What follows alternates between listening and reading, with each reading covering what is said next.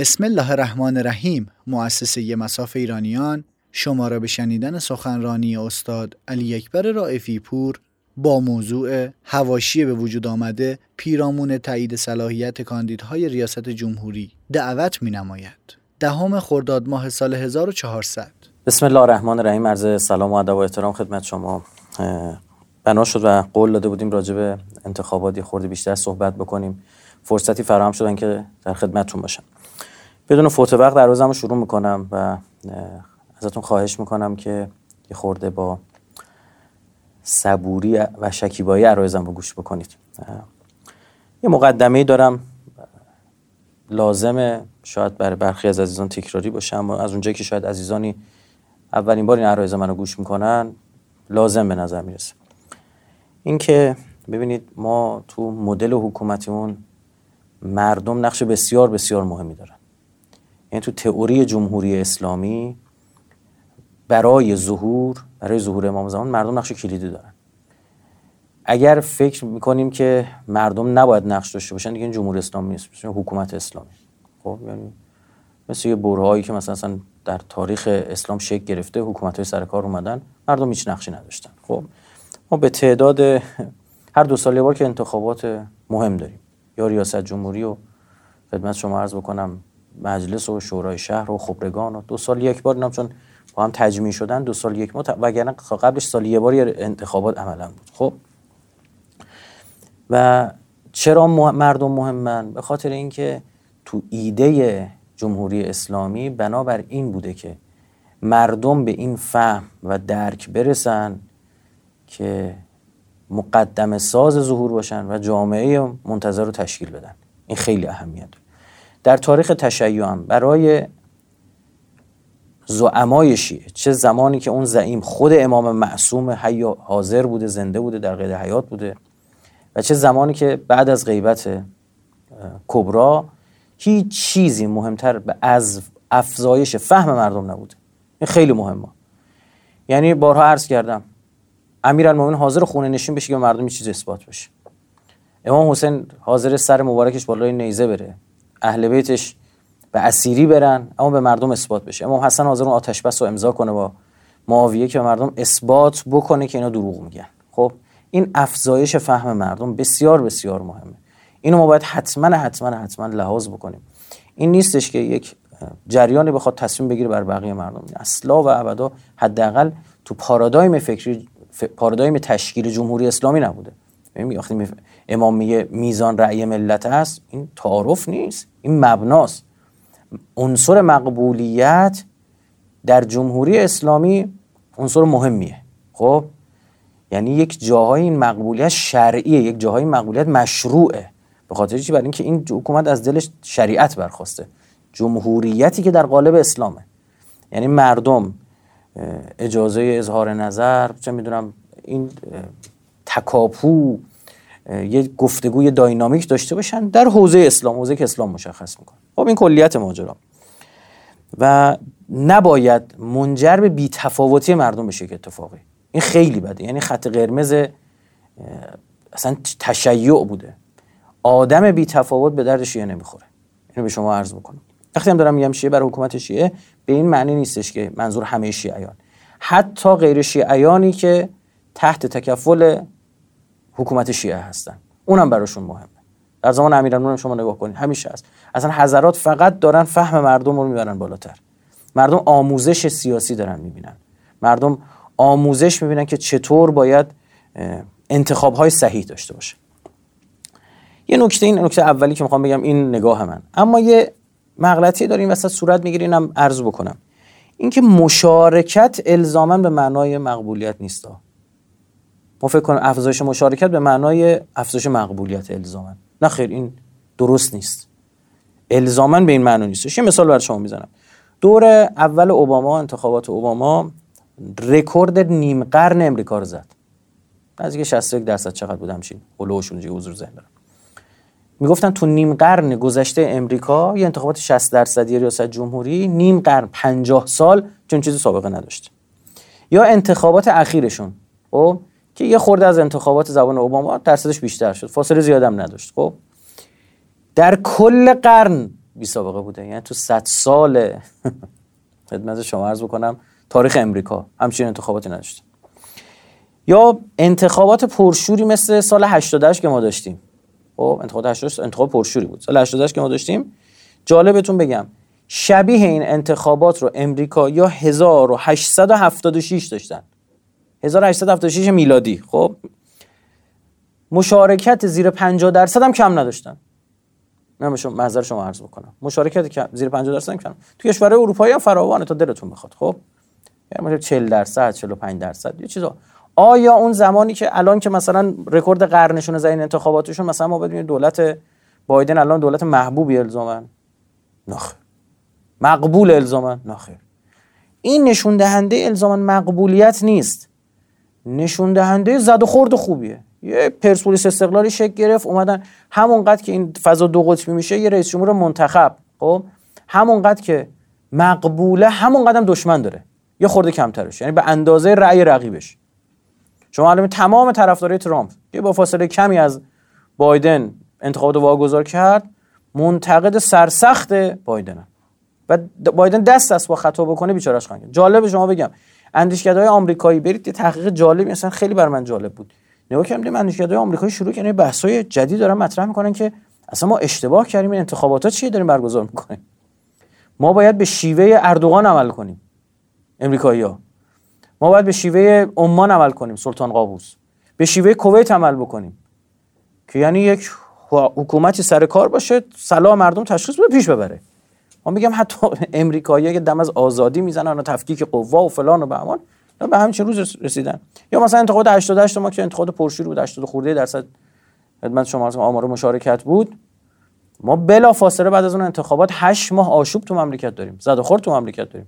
خب این مقبولیت الزامن پس چرا به آشوب کشیده شده؟ خب این به این معنی الزامن نیست، بلکه به چه معنی؟ پس انقدر صحبت میشه از مشارکت بالا، خوبه، دعوت میشن مردم، حتی کسایی که نظام قبول نداره بیاید مشارکت بکنید، به معنی اینه که ایجاد دغدغه شکل بگیره در لایه نخبگانی.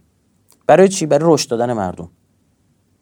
این خیلی اتفاقه، یعنی مردم میشن حرف بزنن، بحث کنن با هم دیگه، تحلیل بکنن، درگیر مسئله باشن، نگن یه چی اتفاقی داره میفته اینجاست به ما ربطی نداره. این نباید باشه. سال 96 اگه خاطرتون باشه مثلا چه میدونم طرفداران آیه رئیسی یه طرحی رو انداختن چهره به چهره، میرفتن با مردم شروع میکردن صحبت کردن. خب همین اتفاق خیلی خوبیه. اصلا مخالفینشون بیان حرف بزنن، نتیجه این پختگیه. برای چی؟ به خاطر اینکه مردم حرف مخالف و موافق رو میشنون، 4 سال بعد قضاوت میکنن. مردم میگن که سال 96 شما گفتید که رئیسی رای بیاره دلار میشه 5 تومان، یعنی یه خطر اعلام کردید دیگه، 5000 تومان یه دلار رو که مردم میترسن. الان مردم ما آرزو میکنن، در خواب شبشون هم نمیدونن دلار بشه 5 تومان. درست شد؟ این تو ذهن مردم مونده، ثبت شده. این همین یعنی رشد مردم. یعنی چی؟ این دفعه بعد یه نفر بده از این حرفا بزنه، مردم میگن آ چرت و پرت تحویل امانت، بر ما دلیل بیار. آ تو مناظره انتخاباتی دفعه قبل ما داشتیم که طرف میگفت من 960000 تا 980000 تا چقدر شغل در سال به وجود میارم. خب 4 سال گذشت، بسم الله نزدیک 3,780,000 تا شغل تو بردی برام نشون بده ببینم. درست نکردی، پس دروغ داشتیم کنی. از این بعد کسی حرفا بزنه مردم میگن دلیل چی؟ چطور؟ من تورم میارم پایین. چه جوری میاری پایین؟ من یارانه رو میبرم بالا، خب این موجب تورم میشه، که بعد همون یارانه‌ای که دادی بی ارزش میشه، که انام به انگار ندادی. ببین این رشد مردمه. بنده معتقدم در طول این سالها مردم ما خیلی سیاسی شدن. یکی از بزرگترین خطوط قرمز دشمن در مورد مردم ما میدونید چیه؟ مردم ما مردم سیاسی نباشن، مردم ما سیاست زده باشن. اینها اینو دقت داشته باشید. من یه سوال بارها پرسیدم و عرضم کردم تو سخنرانی قبلی، میگم ما 5 میلیون آدم توجیه توی مملکت داریم یا نه؟ 5 میلیون داریم دیگه، از 85 میلیون. منصفانه بگیم این آقایون و خانوما سالی 1 نفر رو توجیه میکردن، مسائل اقتصادی و سیاسی و فرهنگی و اجتماعی کشور براشون حل میکردن، سالی 1 نفر. نگفتم مثل من دوره بیافتید برید برای چند صد نفر، چندین هزار نفر صحبت بکنید. سالی 1 نفر، 4 سال هر نفر 4 تا 4-5 تا 20 میلیون فقط توجیه کرده بودن، 5 میلیون هم خودشون بودن، 25 میلیون نفر. یعنی اسلحه رو میتونستن به ریاست جمهوری برسن دیگه. این بحث‌های آی صالح مقبول، اسلحه غیر مقبول، این دفع افسد به فاسد، نمیدونم چی، از این حرفا دیگه نداشتیم. این نتیجه چیه؟ نتیجه این که مردم که میخورن میخوابن، شب انتخابات همشون یوی سر از خواب سر از زیر برف بیرون میگن آقا ما بعد انتخابات بکنیم، مردم بعد روشن کنیم، فلان کنیم، آقا اصولگرایی ما اصلا. بعد میشینن با هم دیگه 6 ماه بحث میکنن، 6 ماه مونده به انتخابات ها. تا شب انتخابات اصول چیست که ما دور اون داریم میگراییم و این جماعت. خب این اشتباهه. اگه شما دم از انقلاب میزنی نباید لال بشی، سکوت کنی. انحراف دیدی باید حرف بزنی. پازل دشمنم تکمیل نکنی. اینا قابل جمعه؟ بله که قابل جمعه. چطوری؟ والا ما سالوس داریم همین کارو انجام میدیم. یک جا بنده بیارید از خطوط قرمز اصلی که مبنای ماست، نه خطوط قرمز ساخته شده منافع آقایون، رد شده باشیم. یک جا بیارید ما به تساهل و تسامح افتاده باشیم، ماسمال کرده باشیم، این ماجرا رو بخوام مثلا عبور کنیم. نه خیر، واقعیت‌ها هست بعد مردم بر مردم گفته بشه. این که همکاری ماست. انگیزه مشارکت هم متفاوته. یه سری احساسات ناسیونالیستی دارن، سر غرور ملی و عزت ملی و اینا میان. خب خدا پدرشون بیامرز. ولو نظام قبول ندارم، میگم برای ایران داریم میگم. این بدنه مردمی پشت ایران، این یه پالسی برای دشمنه. مشارکت بالا یه پالسی برای دشمنه. خب این یه دی مسئله شرعی و تکلیف دینی میدونن. یعنی آقا اصلا رأی دادن وظیفه شرعیه، میرن تحقیق میکنن، بهترین رو انتخاب بکنن، خیلی حساسن، اون دنیا میدونن، اون دنیا سر صراط باید جواب بدن، بقیه هم باید جواب بدن، همونه که اصلا توجیه نیستن. خب اونا هم باید سر صراط جواب بدن، منتها اینا میدونن که باید جواب بدن. فرقشون تو همین. مثلا نقش حضرت آیت الله سیستانی در کاهش مشارکت تو عراق جدی بود تو مجلس قبلی. حالا نقل قولی از ایشون شد، من نمیدونم ایشون فرموده بودن یا از دفترشون اومد بیرون که آقا خودتون رو تو گناه های اینا شریک نکنید. کاندیداها خیلی از طرفدارای ایشون شرکت نکردن، از مقلدین ایشون طرفدار شرکت نکردن تو انتخابات. در برخی از مناطق شیعه نشین مشارکت رسید به 20%. خب مجلس رو دست دادن، جریان های غیر شیعی مجلس رو به دست گرفتن و این اوضاع عراق. خب اینو حالا من نمیدونم حضرت آیت الله سیستانی فرموده بودن نفهمیدم، من نمیدونم، اینطور پخش شد اون بره حداقل تو رسانه. یه عده امید به ضربه زدن به نظام دارن با روی کار آوردن یک جریان سکولار. اینو بارها گفتم. یعنی اینا میان انتخابات شرکت میکنن که سر به تن نظام نباشه، میگن بیایم به این آدم رأی بدیم که بیشترین دهنکجی رو بکنیم به نظام. اینا یه عده انگیزه دارن.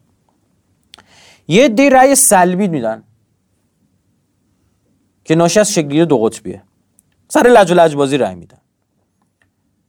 مثلا چه میدونم خدمت شما عرض کنم، بیشتر از اینکه میدونن به کی میخوان رأی بدن، میدونن به کی میخوان رأی ندن، میان به آ رأی میدن که بی رأی نیاره. یا دوام اینجوریه. مثلا سال 88 طبقات متوسط و متوسط به پایین خب با جریان لیبرال همراه نبودن. جریان لیبرال پشت سر آقای میرحسن موسوی رفت، طبقات متوسط به پایین پشت سر احمدی نژاد. درست شد. اما الان چه اتفاقی دارن رقم میزنن؟ میگن این جریان لیبرال و سکولار که اصلا دغدغه مالی خیلی نداره، مایه دارن بالا شهر تهران میشینن، شهرهای بزرگ پول دارن، ثروتمندن، دغدغه‌های دیگه دارن، داریم سفر خارجی میرن میان. خب به قول جزون 4%.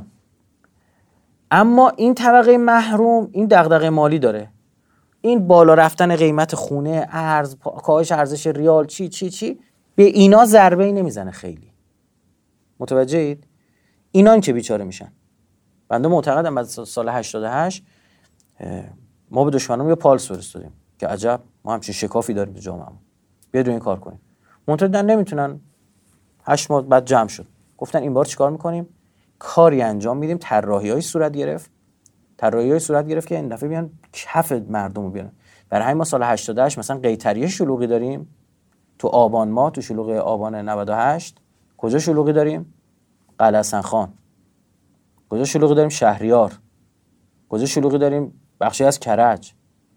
یعنی کشید به اسلام شهر، کشید به پایین شهر تهران و مناطقی که متوسط و متوسط به پایین هستن خب از نظر مالی. و این نکته خیلی مهمیه دیگه، یعنی یه بخش دیگه از جامعه رو خیلی فنی درگیر کردن. آقا اینا چجوری این کارو انجام میدن؟ اینا مثلا خب تعریض میکنه. من برای شما تو اون سخنرانی قبلی که راجع به انتخابات کردم مفصل توضیح دادم که چطور تو دانشگاه سواز مثلا روی کیس استادی انتخابات ایران بحث میشه و زیر نظر امای سیکسه. افرادی که میرن اونجا دوره میبینن، بعد میان اینجا مشاور کاندیداهای ریاست جمهوری میشن. میگه این حرفو بزن، اونها مردم ما رو از خودمون بهتر میشناسن. هم مطالعات موردی دقیق انجام دادن، هم پایش شبکه‌های اجتماعی ذائقه مردم ایران دارن. میبینن شما کدوم مردم ایران توی مثلا طرفدارای مثلا چه میدونم آقای ایکس که تو فلان کانال هستن کدوم کلیپو بیشتر شیر کردن، فوروارد کردن. اینو میبینن، میگن عجب این حرفا براشون جالب بوده. کامل ذائقه ما دستشون. یه کتابیه پیشنهاد میکنم بخونید. فرید کولمن نوشته From Stalin to Yeltsin. از استالین تا یلتسین 40 سالی که دنیا رو تکان داد. اومده 40 سالی که از استالین تا یلتسین فروپاشی شوروی عملا. خب تو این 40-45 سال میگه ما چی کار کردیم جامعه شوروی از دست رفت. اتحاد جماهیر شوروی فروپاشید به جمهوری‌های تشکیل دهندش. همین قزاقستان، تاجیکستان، جمهوری آذربایجان همین شکل گرفت. خب اومده بررسی کرده. نه طرف مسلمونه نه. ما حرفای خیلی جالبی زد. 8 مرحله رو بررسی میکنه. وقتی شما میخونید که انهو در مورد ایران داره حرف میزنه، یعنی شما اصلا روسیه رو بردار، شوروی رو بردار، جابجا ایران اصلا میاد در مورد ایران. مثلا بخش اولش راجع به جریان سازی اجتماعی با تغییر ارزش های بخشی از جامعه صحبت میکنه. میگه در شوروی امریکایی ها اومدن چیکار کردن؟ گروه های موسیقی جاز و گروه های زیرزمینی و نمیدونم چه اینا رو راه انداختن. اونجا که بحث حجاب مطرح نبوده که. دقت بفرمایید بحث حجاب که اونجا مطرح نبوده که. تو کره شمالی که بحث حجاب مطرح نیستش که. خب از قضا تو یه سری مسائل روسا از بقیه کشور اروپایی خیلی جلوترن. خب داستان صف چند کیلومتری مکدونالد شکل میگیره. کلا اتفاق جالب. تو مملکت ما هم همین اتفاق افتاده. مثلا صحبت‌های نتانیاهو در کنگره. سرمایه‌گذاری که روی شبکه‌های اجتماعی شده. یه سری از این بلاگرها یا خدمت شما اینفلوئنسرها که میبرن که خارج از کشور میشینن اونجا فقط از عکساشون و زندگیشون و هرزگیاشون برای شما فیلم و عکس میذارن برای مردم نگاه کنن. این با این لایو گذاشت 1 میلیون بازدید، این با اون. برای چی اتفاق داره میفته؟ اصلا بخشی از پروژه است. این کتاب مال من نیستش، دارم میگم آقا کلمن نوشته، برید بخونید کتاب. یه برنامه‌ریزیه. نتانیاهو تو کنگره آمریکا چی گفت؟ گفت آقا شبکه بزنید، خونه‌های استخدار بورلی هیلز رو به اینا نشون بدید، سبک زندگی اینا رو عوض بکنید. ببین شوروی به چه روزی افتاده بود که 4 تا 7 کیلومتر میگن صف رستوران مکدونالد بود، شعبه مکدونالد تو مسکو اشتباه نکنم. شما فکر کنید مثلا 7 کیلومتر وایسی که چی بگیری، مثلا یه سیب زمینی سرخ کرده یا مرغ سوخاری مثلا بدن یا یه چیز دیگه بدن. نبوده تو روسیه همچین چیزی. نه، برند مکدونالد. این تیم ملی والیبال آمریکا که اومده بودن ایران مسابقه والیبال، میگفتم آیفونه که دست ایرانی‌ها توی ورزشگاه دیدیم ما تو آمریکا انقدر نمی‌دیدیم. یعنی تو آمریکا ما میریم مسابقه انجام میدیم انقدر آیفون نداریم. خب این یعنی چی؟ یعنی داره تغییر رو ارزشون. دوم، نفوذ نخبگانی که خیلی مسئله مهمه. خوب دقت کنید. اینا اتفاقات شوروی افتاده. میزنم بعد تو ایران هم مثال برای شما میزنم. اعطای بورس تحصیلی به نخبگان جوان شوروی. آقازاده‌های حزب مرکزی رو جذب کردن بردن آمریکا، کشور غربی درس خوندن. آقازاده‌های حزب مرکزی، حزب کمونیست، حزب مرکزی، اینا برمی‌داشتن می‌بردن انگلیس درس می‌خوندن، فرانسه درس می‌خوندن، امریکا درس می‌خوندن. بعد اینا متأثر از اون فرهنگ می‌شدن. طرف چی بود دیگه؟ بچه‌ش اون طرفی بود. وقتی بچه‌ش اون طرفین، دل در گره اون کشور داشت، میتونه تصمیم بگیره؟ نه. یک جریان عظیمی. یه بخشی رو جالب براتون می‌خونم. آقای جلایی پور از اعضای شورای مرکزی جبهه مشارکت، کتابی داره به اسم جامعه شناسی جریان‌های اجتماعی، صفحه 277 میگه که حلقه سوم این جنبش، یعنی دوم خرداد اصلاحات، باید در آن 2500 دانشجویی که در دوران هاشمی رفسنجانی برای دوره دکترا به خارج از کشور، انگلیس، کانادا، استرالیا، فرانسه و غیره اعزام شده بودن جستجو. یعنی من تو سخنرانی سالا پیشم بخش براتون خونده بودم. جا داره دوباره بگم. 2500 نفر میگه فرستادیم اونجا. برخی از این دانشجویان در پاره‌ای از انجمن‌های اسلامی به صورت کانون‌های فکری سیاسی فعال بودند. به یاد دارم در سال 1375 که گروه‌های فشار در دانشگاه تهران و امیرکبیر به جلسات سخنرانی دکتر سروش حمله می‌کردن و عرصه بر او تنگ شده بود. نمی‌ذاشتن تو ایران مثلا بره دانشگاه تهران سخنرانی کنه. درگیم گفتن این حرفا چیه؟ تو میز قبض و بست شریعت یعنی چی؟ مگه دین کش تومونه هی قبضش بدی بستش بدی؟ این حرفا چیه؟ بحثای مطرح بود تو مملکت دیگه. خب برای اولین بارم داشتن حرفا مطرح میشد تو فضای دانشگاهی. خب یه نمی‌پذیرن، همیشه دعوا بود دیگه جلسات سروش. خب معمولا مرسوم تو جلسه دانشجویی دیگه است. بالا میشن داد بیداد سود کف آی روی. جالبه به عنوان دانشجو دکترا در دانشگاه لندن و دبیر انجمن‌های اسلامی انگلستان با همکاری دیگر اعضای انجمن دکتر سروش را به انگلستان دعوت کردیم. میه 2500 نفر رفتیم اون طرف. تو انجمن‌های اسلامی را فعال میشن دیگه، مثلا مسئولین جمهوری اسلامی هم بچه مسلمانان رفتن اونور. میگه سروش رو دعوت کردم، اینجا نمیذاشتن سخنرانی کنه، اومد اونجا. چقدر؟ او به مدت 6 ماه برای دانشجویان بورسیه‌ای جمهوری اسلامی که همکنون تعدادی از زیادی از آنان فعالان دانشجویی هستند، جلسات مختلف بحث و گفتگو داشت.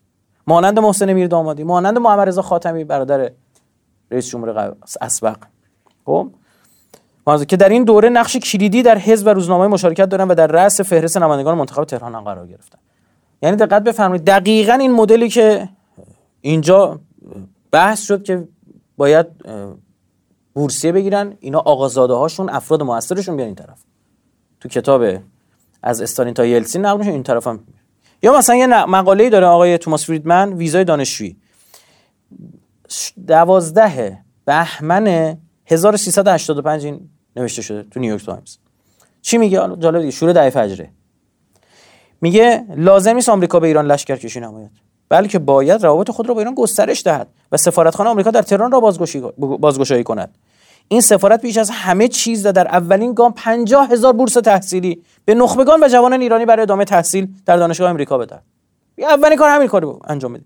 فقط این کار را بکند و بنشیند و شاهد خروش شگفت‌آورترین بحث‌ها در داخل ایران باشد. می توانید بر سر آن شرط بندی کنید. یا بیاد با من شرط بندی سر این. میگن اتفاق تو شوروی افتاد، قدم به قدم این طرف هم افتاد. مورد 3، این خیلی جالب. میگه تو برای سقوط شوروی چیکار کردیم؟ شناسایی افراد حاکمیتی وجیه، دقت کنید، حاکمیتی وجیه، با داشتن انحراف روشی و مبنایی ولو اندک از ایده مرکزی حزب کمونیست. میگه گشتیم تو حزب کمونیست آدمایی که آدم وجیه‌ان، مورد اقبال هم مورد اعتمادن، ولو اندک یه سری اختلافات مبنایی روشی دارن. میگه اینا رو دست گذاشتیم، اینا رو گنده کردیم، میشن داستان گورباچوف و یلتسین. اینا رو دست گذاشتیم روش و اون چهره سازی که رسانه‌ها کردن از در کودتای نافرجام 18 اوت 1991. خیلی عجیب غریبه. اصلا یلتسین رو بعد از اون قهرمان شد، آوردنش بالا. مورد 4 میگه مهم جلوه دادن. خب اینجا میگم نمونه‌هاشو داریم داخل دیگه، من نخوام حرف بزنم و توضیح بدم بد میشه. خب خیلی مدل‌های عجیب غریبی داشتیم، تا ترورای ساختگی، حتی تا این حد مثلا می‌خواستن مهم جلوه بدن و از این کارا خوب بلدن انجام بدن، یا قهرمان سازی میکنن، یا مثلا خبر استعفای یه نفر رو میدن تو اون برهه یا قیمت ارز میبرن بالا، میگن ببین نبود این آدم تکانه داد به قیمت ارز، این بودنش چقدر مهمه، این یه وزنه برای خودش. مهم جلوه دادن فرد و شناساندن او به جامعه. میگه شروع میکنیم کار رسانه‌ای کردن، میام سراغ اون آدم، اینو مهمش میکنیم، بعد مخالفین رو جلوش قرار میدیم. خیلی جالب. اینجا نگاه کن، مورد 5 همین میگه طراحی رسانه‌ای در واقع صورت میگیره. مورد 5 میگه تخریب رقبا، با تاکید به اصطلاح محافظه‌کاران. میگه مثلا فرد انتخاب شده ای که ما دست میذاشتیم روش، رقباش و روبرویاشو جوری میزدیم با خاک یکسان میکردیم که این یه رقابت راحت رسانه‌ای برای او باشه. مثلا بلایی که تخریب زوگانوف رهبر حزب کمونیست اینا در بودن.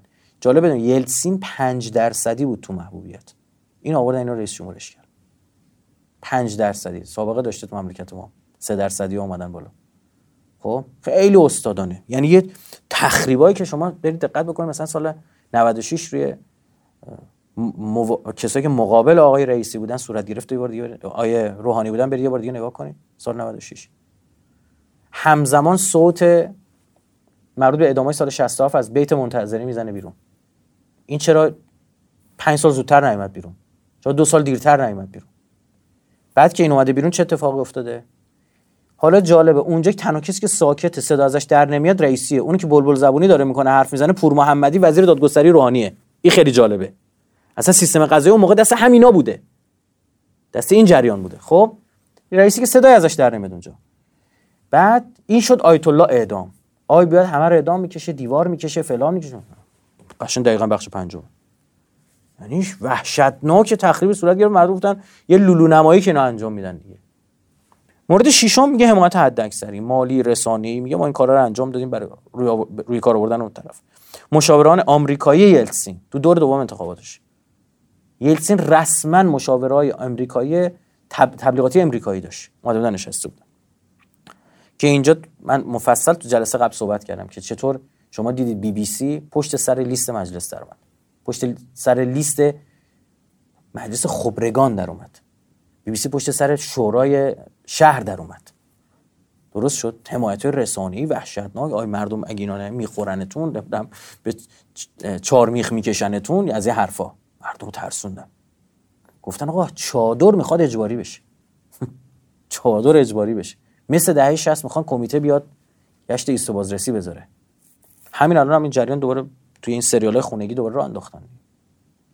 می‌بینید قشنگ دارن رو دهه 60 میپردازن، هی ایست و بازرسی نشون میدن فلان. اینا دهه 60 زمانی بوده که ما یه مدیر رو می‌خوام ازش تعریف کنیم، میگم آقا این مدیرای دهه 60ها یعنی خالص دنبال حقوق نیست، دنبال جون دادن، 8 سال جنگ بوده، شهادت بوده، فلان بوده به امان. این چه جوری میارن رو اینا کار میکنن؟ همون سریال‌های خونگی دیگه من نمی‌خوام واردش بشن، دارن کار میکنن.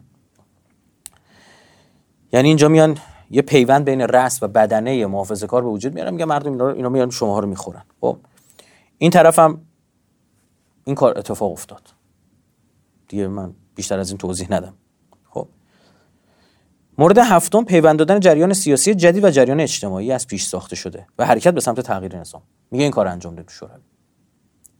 عرض کردم تو اون کتاب میگه حالا این جریان سیاسی جدید و پیوند اجتماعی بهش دادیم، پیوند اجتماعی از قبل کار کرده بودیم.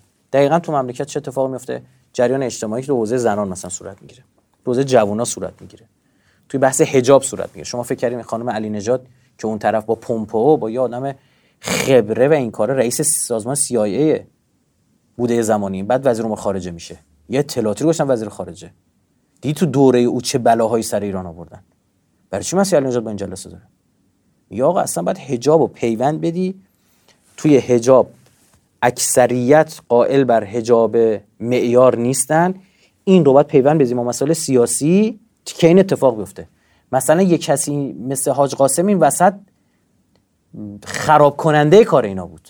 چرا؟ چون دختر بدحجابم گفت اینم دختر منه، دشمنی نمیشیم باش حرف میزنیم، میگم اگه میگه حجابتو رعایت کن، از بهره کشی نخوان بکنن، برای خودت داری میگی. بله بر مردا از همه بهتر اینه که زنا حجابشون رعایت نکنن که مردا چشیرونش نکنن و به قول خود لذتشو ببرن، حالشو ببرن. مردا میدونن که خیلی از این آقایون بیشتر نگران حجابن تا خانوما. درست شد؟ خب برای خودت داره میگه اینو من رعایت بکنم. اما این به این معنی نیست این از اسلام خارج، این ایرانی نیست، این فلان، این خطره. فلذا یک سری افراد دو قطبی ساز تو این زمینه، اینا یا آدم و نفوذی دشمنن که متاسفانه چهره‌های خیلی بعضن سرشناس انقلابی هم هستن که من نمیخوام وارد این بحث بشم، یا نفوذی دشمنن و یا خیلی خوب احمقانه توی پازل دشمن دارن بازی میکنن. اینو من رائفی پوری دارم میگم که شما مستحضرید، پا منبرم پای سخنرانی‌های من کلی آدم در مورد حجابشون تجدید نظر کرد.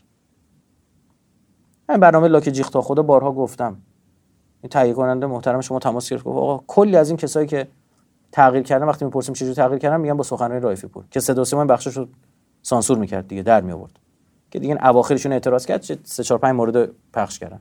میگفت ما اون موقع که شون به من پیامک داد گفت بالای 20 مورد تا الان، تا اون موقع مثلا تازه اواسط کار شدم، اوایل کارشون بود.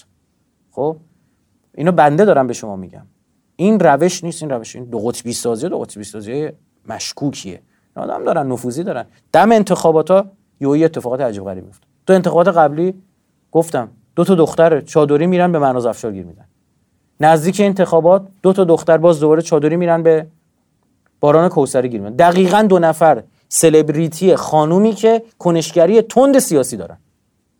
میبینی پیوند زدن جریان اجتماعی، میگه ببین یعنی باران کوثری رو نگاه کن الان میشه نماد تو برای بحث حق تو در مورد حجاب اختیاری. حالا ببین توضیح سیاسیشون چی میگه.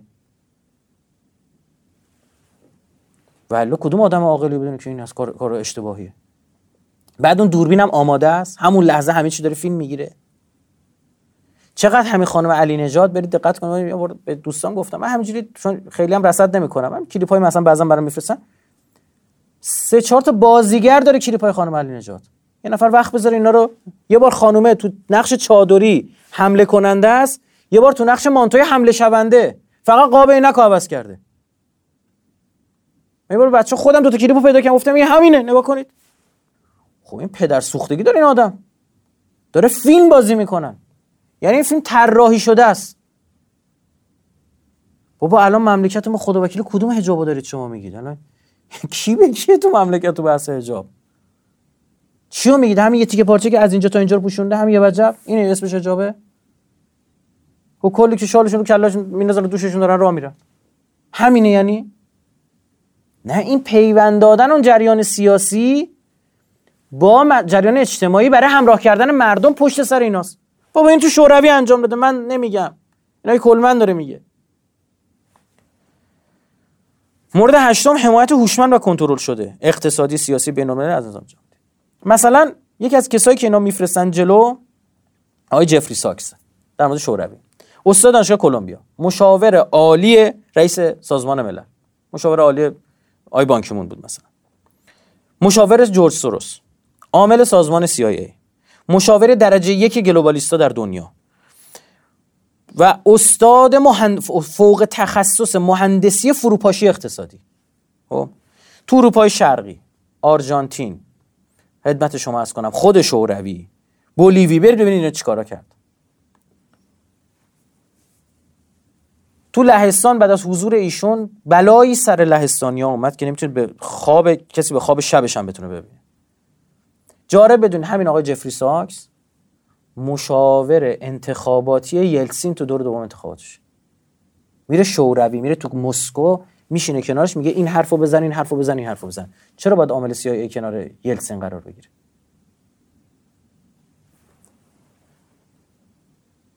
بعد از فروپاشی شوروی که یلتسین به قدرت میرسه، ایشون یه سری اصلاحات، دقت بفهمید، اقتصادی توی چیز انجام میده، در شوروی انجام میده، خیلی جالبه. خب بعد از شوروی میره لهستان، میگه من میخوام شما رو از نعمت بازار آزاد برخوردار کنم. یه طرح آنی میده، دقت کنید، گوش کنید، چی بوده؟ حذف آنی یارانه، کنترل قیمت، حراج کارخونه ها و معادن دولتی، کارخونه های دولتی به دست خصوصی سازی، کارخونه های صنعتی به دست کی؟ برای ثروتمندان. توی مسکو که تمام این کارخونه ها تقریبا، خدمت شما عرض بکنم، در اختیار یک قشر خاص قرار گرفت شوروی که جالب تعداد زیادی از اینا یهودی بودن. یعنی الان یکی از معضلات روسیه اینی که یهودیان به حدی در روسیه قدرت دارن که نمیشه به این سادگی که پسشون زد.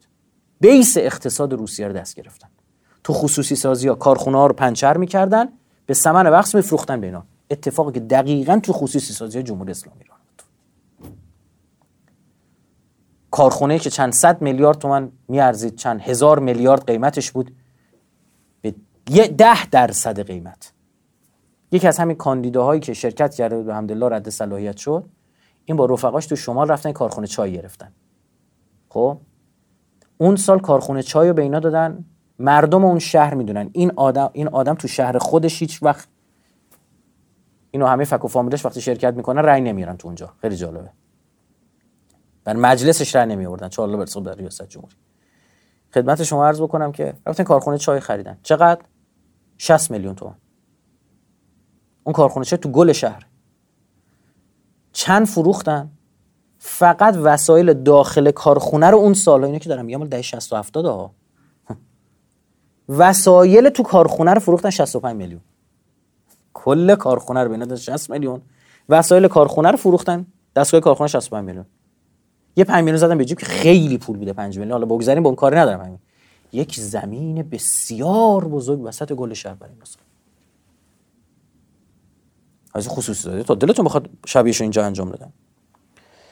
نتیجه حضور این آقا در لهستان چی شد؟ جفری ساکس خیلی جالبه. نرخ بیکاری به 20% و بعد از اون به 40% رسید برای افراد زیر 24 سال.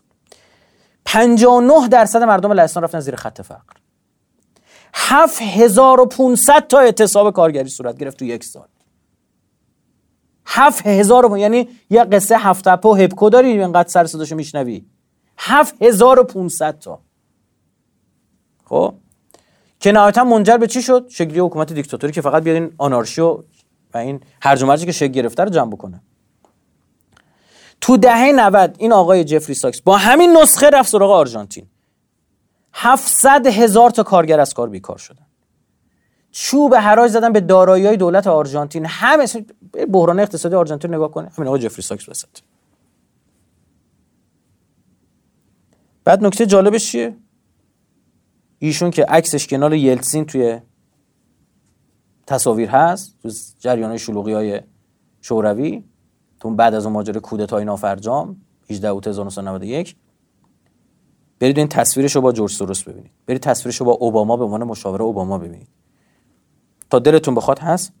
و برید خبر دعوت ایشون 17 خرداد 1395 ساعت 10 دانشگاه امیرکبیر برید ببینید، برید تصاویر جلسه ایشون با سرکار خانم ابتکار برید ببینید. این ایران چیکار داشته؟ برید ببینید ایشون دعوت شد دانشگاه از زهرا برای سخن رو. این مشاوره های اقتصادی که اینا میدن چی کار میکنه؟ میشه همین تورم های بالای 50%. میشه چی؟ میشه همین خصوصی سازی ها. میشه بدبخت شدن طبقه کارگری. میگه ما تو شوروی اینو انجام دادیم، جواب گرفتیم، دیوونه ایم مگه انجام ندیم؟ یه بار اینو ما پیش بردیم این مسئله رو، یه فرمولی یه بار جواب داده، چرا دوباره استفاده نکنیم؟ شوروی هم فراموش نکنید قدرت موشکی بود، قدرت نظامی بود، قدرت هسته‌ای بود، از نظر امنیتی قوی بود. خب این شاخصایی که ایران داره. میگه ما با کسی در افتادیم که نه که مثلا بچه بوده باشه، نصف دنیا دستش بوده، زدیمش زمین. همین مدل در مورد ایران هم باید اجرا بکنه. پس وقتی من راجع به این مسئله حرف میزنم که اینا استاد ایجاد دو قطبی ان، اصلا درسشو خوندن، مشاوره از اون طرف میاد بهشون یاد میده، چه انتظاری دارید؟ یک عده در انتخابات مورد پنجم شرکت میکنن برای پایان دادن به دولت بر مسند قدرت نشسته. میگن آقا بیایم دیگه اینا تموشن برن خدا وکیلی. بله بخشی از رأی به آقای رئیسی سال 96 نای به روحانی بود. طبیعیه واقعی. یه عده امید به تغییر تو 4 سال دوره اول و نهایتا 8 سال دارن. میگن امیدواریم با توجه به کارنامه‌ای که این آدم داشته بیاد مثلا تو 4 سال 8 سال تغییراتی بده. آیا 4 سال 8 سال زمان مثلا کمیه؟ نه عزیزان، امیرکبیر کل اصلاحات اقتصادی امنیتی آموزشی تو 3 سال انجام داده، کمتر از دوره اول. و فکر نکنید این کمه، نباید گوله اون بزنن. اینا قبل این که ببین، اینا قبل این که انتخاب بشن میگن وقت برای انتخاب شدن 1000 وعده میدن. یعنی چی؟ یعنی قبول دارن از دست رئیس جمهور این کارا چیه برمیاد. درست شد؟ وقتی رئیس جمهور شدن چون وعده دروغ دادن، چون حال و حوصله ندارن، چون طرح ندارن، برنامه ندارن، کشش این کارو ندارن، خب میگن آقا نمیذارن، کنتور میندازه، نمیذارن. همین کیاست برای وایستاد گفت اینجا وسط کره زمینه، میگینی بیا مترو، آقا بسم الله طرفو میرسیم، میگه آقا بسم الله من چه میدونم 124393 تار مو دارم مثلا، همینجوری نمی بیا بشمار. کیه نمیذاره؟ و تو خیلی غلط میکنی میای برای انتخابات ریاست جمهوری شرکت میکنی وقتی میدونی نمیتونی یه کاری رو انجام بدی. اشتباه میکنی. الان نگاه کنید این آقایونی که دارن حرف میزنن اینا باید ثبت بشه، وعده‌ای که میدن باید ثبت بشه، فردا میزنه زیرش یا حضرت آباد چیکار کنیم؟ و یک ضمانت برخورد قانونی بعد از این در بیاد. مردم چیکار کنن؟ مردم دستشون میرسه به یارو بیان اعتراض کنن، شاکی میشید. آقا اعتراض نکنید، مردم خیابونا نیان، جلوی جای تحصن نکنن. چی کار کنن مردم؟ بشن تو خونه اس ام اس بدن؟ خود نظام با اینا باید برخورد کنه. ممکن نمیشه که. یک عده‌ای مورد هفتم محرک‌های قومی و مذهبی باعث میشه شرکت کنن تو انتخاب. آ اینطور که فارس سنی شیعه است فلان و همان، این قصه که تو جلسه قبلی مفصل صحبت کردم براتون. کسی که نشنیده برون قبلیه رو گوش کنه. مورد هشتم جلب نظر مشارکت کننده هاست از طریق وعده‌های پوچ و توخالی و زرد و الکی و فلان این چیزا. برای یه سری مثلا رأی اولی رو میتونی سرشون شیره بمالی. یه دو قطبی درست کنی، گولشون بزنی. آی ما نباشیم اینترنت رو فلان میکنن، ما نباشیم میخوام بخورنتون اینا مثلا. یه دو وعده پوچ. یه مدعی هم اصلا جلب نظر مشارکت عمومی میکنن از طریق وعده‌های حقیقی مبتنی بر عقلانیت، بر واقعیت‌های اولویت دار. آقا مقابله با فساد، زیرساخت‌های اقتصادی درست بشه، این شلم شوربای بانکی جمع بشه، مسکن ساخته بشه، کار برای جوان‌ها به وجود بیاد. من تا قبل از این، تا سالا پیش، مثلا تا 6 سال پیش انتقاد می‌کردم، گفتم تو یه طرف انتقاد می‌کنی، راه کار بده. دیگه ما 5 سال کلا اومدیم تو مؤسسه‌مون، والا معاونت چیز درست کردیم، کارآمدسازی نظام. دیگه شما برید ببینید شفافیت رو بیار، نمیدونم تو بحث قضایی چه. الان شما این 10-12 تا از ایده‌هایی که ما دادیم اینا الان قانون شد و پیش رفته تو مملکت. خیلی‌هاش هم مونده، پیش می‌بریم. میگه اگه ما انتقاد می‌کنیم، حرف ما چیزام داریم، راهکارم داریم. خیلی از کاندیدای محترم ریاست جمهوری همین امسال تشریف آورده بودن دفتر ما، من راهکار خدمتشون دادم. یعنی یه راهکار به 5 نفرم دادم. گفتم هر کدومتون رئیس جمهور شدن خدا پدرتون بیامرزه، تو اینو انجام بده. برای من چه فرقی میکنه کی رئیس جمهور بشه؟ کار پیش بره، کار مردم پیش بره. هیچ چشم داشتی هم ندارم. یعنی چیکار مثلا میخوام برم توی اون کابینه اونجا باشم فلان؟ نه آقا، من از این خبر نیست. خب یعنی اینا اولویت‌ها رو به مردم نشون میدن. خب تو این مواردی که گفتم چند تاش مثبت بود. خب اینا مشارکت میبره بالا. چند تاش درست بود، چند تاش عقلانی بود، چند تا قانونی شد. چند تاش قانونی بود اصلا.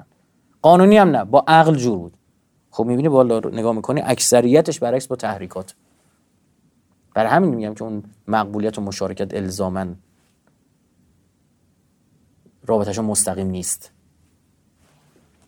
خب یه نکته مهم میرم به عرض بکنم.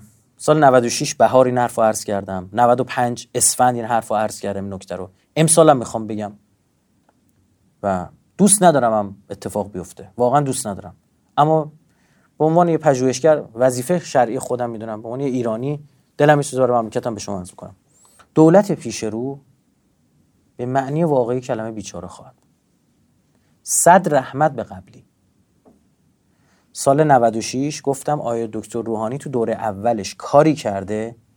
نارنجک و کشیده، این عبارت هم بود، نارنجک و کشیده، زامنش کشیده، داره تعارف میکنه به بقیه. دولت دوم روحانی خواهد ترکید اقتصاد. عرض کردیم اینو خدمت شما دیگه. درست شد. 160-70 تا اقتصاددان هم گفتن نه درست میشه. نام نوشتن دیگه، اسامی اقتصاددان محترم عزیز هستش. الان میخوام خدمت شما عرض بکنم اوضاع پیش رو از این قبلی هم بدتره. برای چی؟ به خاطر اینکه اون موقع میزان تولید نقدینگی روزی 1000 میلیارد تومان بود. روزی 1000 میلیارد تومان به حجم نقدینگی بی‌ضابطه کشور ما اضافه میشد. سالی میشه 365,000 میلیارد تومان. سالی انقدر تولید میشد. روحانی با 470,000 میلیارد تومان نقدینگی از احمدی‌نژاد تحویل گرفت. سالی همونقدر بهش تقریبا اضافه میکرد. سالی خیلی ها. خب تو 4 سال اولش بعد چیکار کردن؟ تورم رو جلوش گرفته بودن. اینی نبود که حل کرده باشن مسئله رو. این اون پشت صد داشت جمع میشد. من اینو میدیدم، میدونستم این صد میترک و فقط کافیه اینا رأیشون از مردم بگیرند. تمام همین شد دیگه. خرداد رأیو گرفتن، همانا از شهریور دلار رفتن بالا، همانا تا اسفند اون قصاد یه پدر مردم رو در آوردن. دیگه نمیتونستی کاری بکنی که. نگه داشته بودن قشنگ تو تورم ما تقریبا سال 20% رو داریم.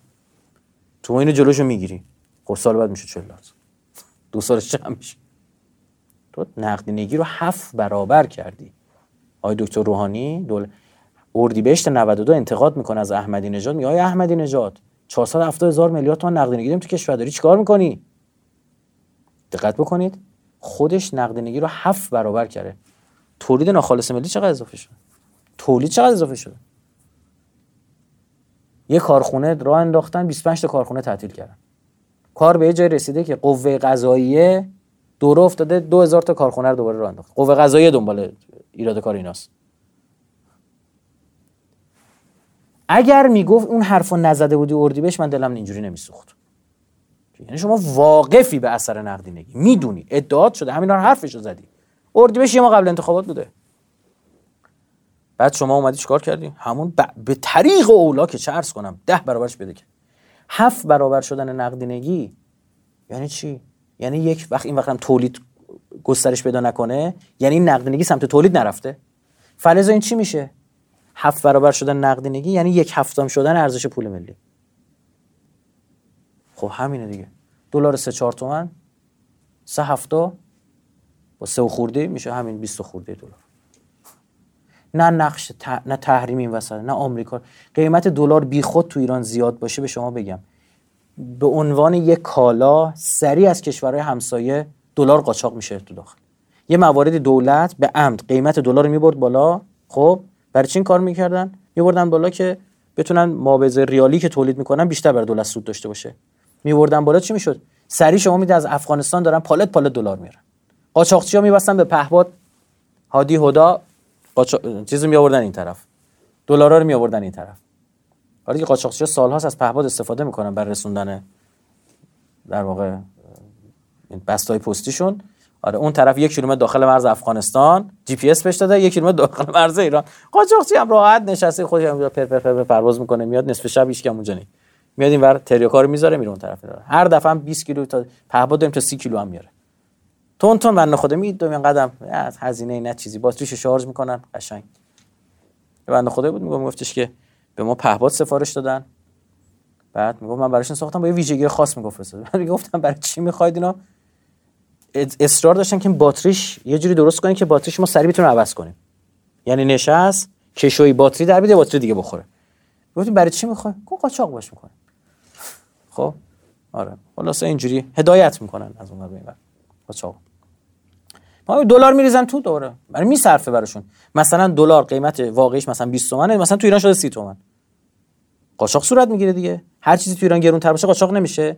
هر چیزی تو خارج گرانتر باشه مثل بنزین از داخل ایران قاچاق نمیشه. پدر جد هیچ کس هم نمیتونه به جلوشو بگیره. متوجه شو با تحریم ها اینا نیستش. قیمت دلار همینه. ارزش ریال 1/7 کردی. برای چی؟ برای اینکه اون طبقات پایینو به خاک سیاه بنشونید. برای چی؟ برای اینکه تئوریای امثال جفری ساکس پیاده بشه. فروپاشی شوروی، ونزوئلا کردن ایران.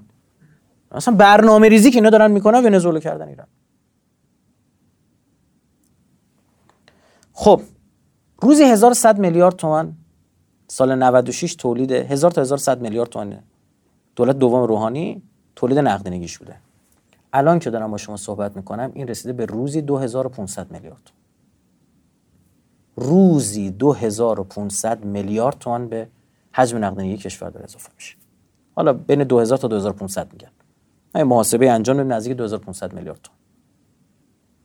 آماری که دارم بهتون میگم مال آخر 99ه. ما الان خرداد 1400یم. آخر 99 چی؟ حجم نقدینگی کشور 470 همت تحویل گرفته. همت چیه؟ 1000 میلیارد تومان. ریال نها. 470 همت از احمدی نژاد تحویل گرفت. الان آی دکتر رسوندن به 470 رسوندن به 3475 هزار میلیارد تومان. یعنی یه شاهکاری انجام دادن که حتما باید یه روزی در دانشگاه اقتصادی تدریس بشه. یعنی دهن دانشجو مثل کروکودیل باز میگه اینا کی بودن؟ در مورد کی دارید حرف میزنید؟ کدوم قرن زندگی میکنن رو کره زمین اینا؟ این حمله با چه عنوانی در چه حدی به ایران باید برآورد بشه؟ باید تدریس بشه که آقا ضربه که ایران بعد از حمله مغول خورد بیشتر بود یا بعد از اینا؟ باید بحث بشه راجبش. جدی عرض میکنم. آی مالیات ما از مردم مالیات نمیشه. دروغ دارید میگید شما. لعنت خدا بر دروغگو. مالیات نمیگیرید شما، مالیات تورمی دارید میگیرید. یه کارگری که 2-3 میلیون تومان حقوقشه 1 سال بعد ارزش پول ملی میشه 1/3. یعنی چی؟ یعنی 2/3 حقوق این آدم تو مالیات گرفتی. 2 میلیون تومان حقوقش دیگه قد 700,000 تومان میتونه خرید بکنه باهاش. 1,300,000-400,000 تومان اینو شما بالا کشیدی. اسمش هم مالیات نیستش. اما والیت تورمیه، اما تورم وجود آوردی.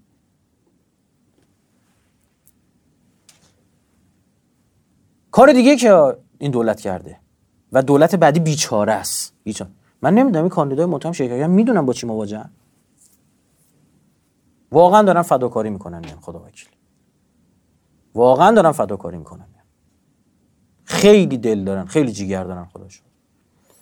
بخش قابل توجهی از کسری بودجه‌ش و دولت با همین کاری که تو بورس کرد جبران کرد. دیدید چیکارا کرد؟ چه بلای سر مردم ها. نصف مردم ایران نزدیک 40% داراییشون تو بورس از دست دادن. که اونام کیان؟ بازم طبقات پایین که دیر جنبیدن اومدن تو بورس. اومدن سهامو تو نقطه پیک از زرنگا خریدن. نزدیک 40-45% جمعیت کشورن. یه کار دیگه هم کرده. دولت اوراق قرضه چاپ کرده. اوراق قرضه اسمش روسیه، یعنی قرض. پول قرض میگیرم، کارم انجام میدم، بعدن پس میدم. اوراق قرضه چند ساله بوده؟ 5 ساله. یعنی دولت این پوله رو گرفته، حالش رو برده، خورده، کی باید پس بده؟ دولت بعد. با سودش اوراق سلف چاپ کرد. یعنی دولت بعدی که سر کار میاد بدهکار میاد سر کار، بدبخته بیچاره. با یه حجم نقدینگی وحشتناک، یه سیل عظیم که به هر طرف ببره نابود میکنه. این اوضاع پیشروه. این اوضاع اقتصادی در حالی که اوضاع فرهنگی و اجتماعی هم مناسب نیست. یعنی یه موقعی بود قبلا اوضاع فرهنگی و اجتماعی ساپورت میکرد این بخشو، یا بود کمک میکرد، اما الان اوضاع فرهنگی و اجتماعی هم نامناسبه.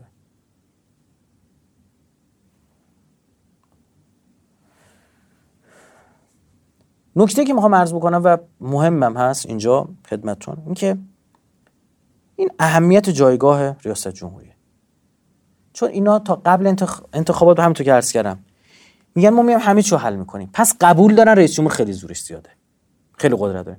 بعدش چون حال و حوصله‌شو ندارن، دروغ گفتن، هزینه براشون داره، نمیخوان با گروهای فساد در بیافتن، پول انتخاباتشون رو خود مفسده داده، برن همونو جمعش بکنن، آبروی سیاد براش نمیذاره.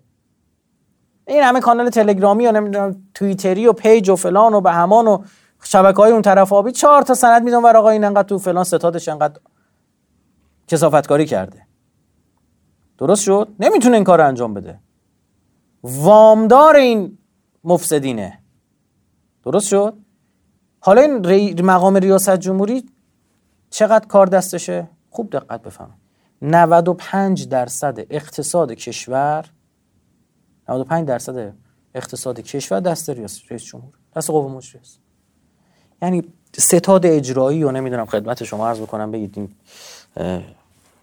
بنیاد مستضعفان پشم نیستن کنارشون. کنار اینا رقمشون هیچیه، هیچی. 95% اقتصاد کشور، بودجه عظیم. مثلا یه چیز جالب به شما بگم، شرکت‌های دولتی یه بودجه‌ای دارن، چند بار گفتم قبلا، که اصلاً مجلس اجازه دخل و تصرف تو این نداره. اصلاً هیچ ربطی به بودجه عمومی مملکت نداره. این بخش بخور دولتی که همه دوست دارن رئیس جمهور بشن چیکار میکنه؟ فک و فامیلا رفیقاشون اونجا. مثلا شما می‌بینید خیلی از خبرنگارایی که توی انتخابات کمک کردن به اینا رفتن عضو هیئت مدیره یه شرکتی شدن، یکی از شرکت‌های دولتی. چی؟ رفت مزدشو بگیره، بنده خدا رفت حقوق ماهی 150 میلیون بگیره، حقوق ماهی 50 میلیون بگیره. بعد فقط خدمت شما عرض کنم اینا نیستش که کمک های ویژه‌ای که بهشون صورت میگیره، نمیدونم سفرهای خارج از کشور، میرن اشغال کنن دیگه. فهمیدید رقمش چقدره؟ خوب دقت بفرمایید. سال 1399 1483 1,000 میلیارد تومان بودجه شرکت دولتی بود. 1483 1,000 میلیارد تومان، نه ریال، که اصلا مجلس اصلا بررسی نمیکنه اینا رو. مجلس بودجه عمومی رو بررسی میکنه که 40% این مبلغه. 1400 این بودجه چقدره؟ 1,571,000 میلیارد تومان. بودجه عمومی مملکت چی؟ کل مملکت با چی میچرخونی؟ با 1200 میلیارد تومان. 1200 میلیارد تومان با 1200 میلیارد تومان کل مملکت شرکت‌های دولتی 350 تا شرکت. اینا چند تون؟ اینا 1571,000 میلیارد تومان. برای 350 کرد. نمیدونم کارکنانش هم یه مجموعه تخمین زده بود که نزدیک 380,000 تا کارمند داره. حالا من نرفتم وقت بذارم. آقا بخور اونجاست. حقوقای نجومی اونجاست. برای همین تو وزارت رفاه دعوا سر وزیر رفاه شدن. شما میگن تو همین دولت ربیعی و شریعت مدارم یا تیکه پاره کردن سر وزارت رفاه. 60 تا اونجاست. برید ببینید 60-70% انباره مملکت مال 60 است. این آقای صالحی، سید میعاد صالحی یه مدت مسئول اونجا بود. 1 سال نکشید برش داشتن. برای چی؟ برای اینکه رستوراناشون رو جمع کرد. مدیران برای خودشون رستوران داشتن طبقه بالا. سلف سرویس می‌رفتن اشغال می‌کردن می‌خوردن. اومد چیکار کرد؟ اومد حقوقای 30-40 میلیون تومانی رو آورد پایین. چین انداختنش بیرون که بنده خدا نفهمید از کجا خورد. جوون این مملکت دکترای دانشگاه شریف، نفر دوم مسابقات قرائت نمیدونم جهانی و حفظ و قرائت و این چیزا، نمیدونم مسابقات آسیایی پینگ پونگ، یعنی تو همه شاخه بنده خدا رفت و چرخید. چه بلایی سرش آوردن. گفتن جوانگیرایی یه جوانی برداریم ببین بذاریم نخبه‌سیشون نمیدونم جشنواره خوارزمی فلان داشته باموش. بلایی سرش آوردن. برای چی؟ برای اینکه نمیتونست ببینه فسادو. بعد چیکارش میکنن؟ میندازنش کردن میگن ناکارآمد بود. اینجا ما دعوا درست کرد. خب معلومه دعوا. منم بذارید اونجا دعوا درست میکنم. روزگارتون رو سیاه میکنم اگه من همچین جایی باشم.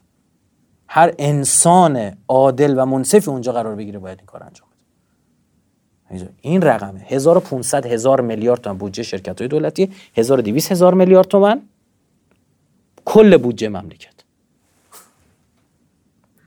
هیچ بررسی نمیشه. ریاست جمهوری داره عزیزم، اینجوری نیست. خب 95% اقتصاد و پول دست همیناست. یه تجربه هم این دولت نشون داده. خوب دقت بفهمید. این دولت اگر ببینه شانسی در انتخابات نداره، تجربه نشون داده. من برداشت شخصی من که زهر مار میکنه همه چیو به مردم.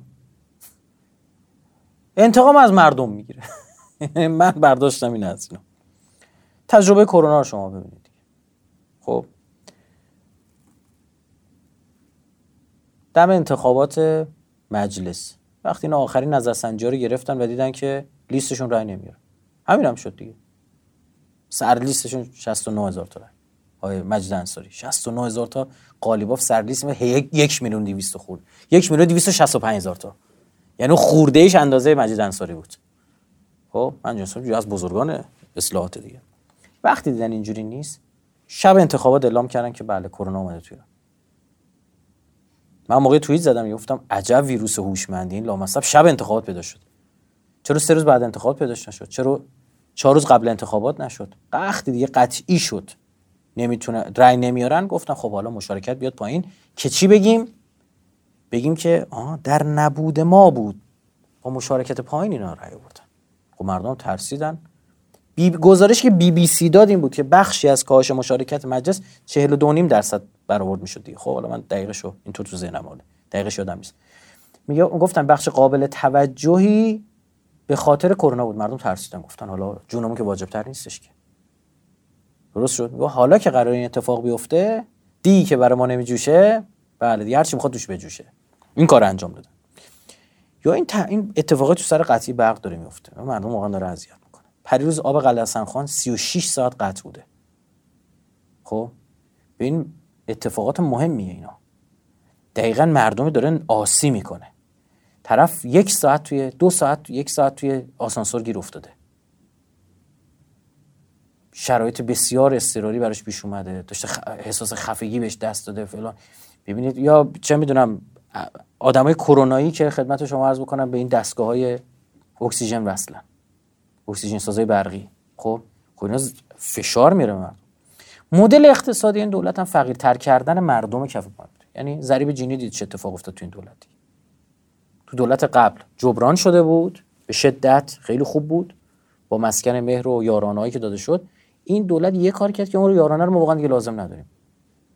یعنی شما یک از وعده‌ای که آقای دکتر روحانی دادن و بهش انصافا عمل کردن گفت من یه کاری می‌کنم به یارانه‌تون نیاز نداشته باشید. اینو واقعا الان نیازی نداریم به یارانه. 40 تومن بود و نبودش دیگه تو زندگی ما فرق نمی‌کنه. اثر دیگه نداره. خب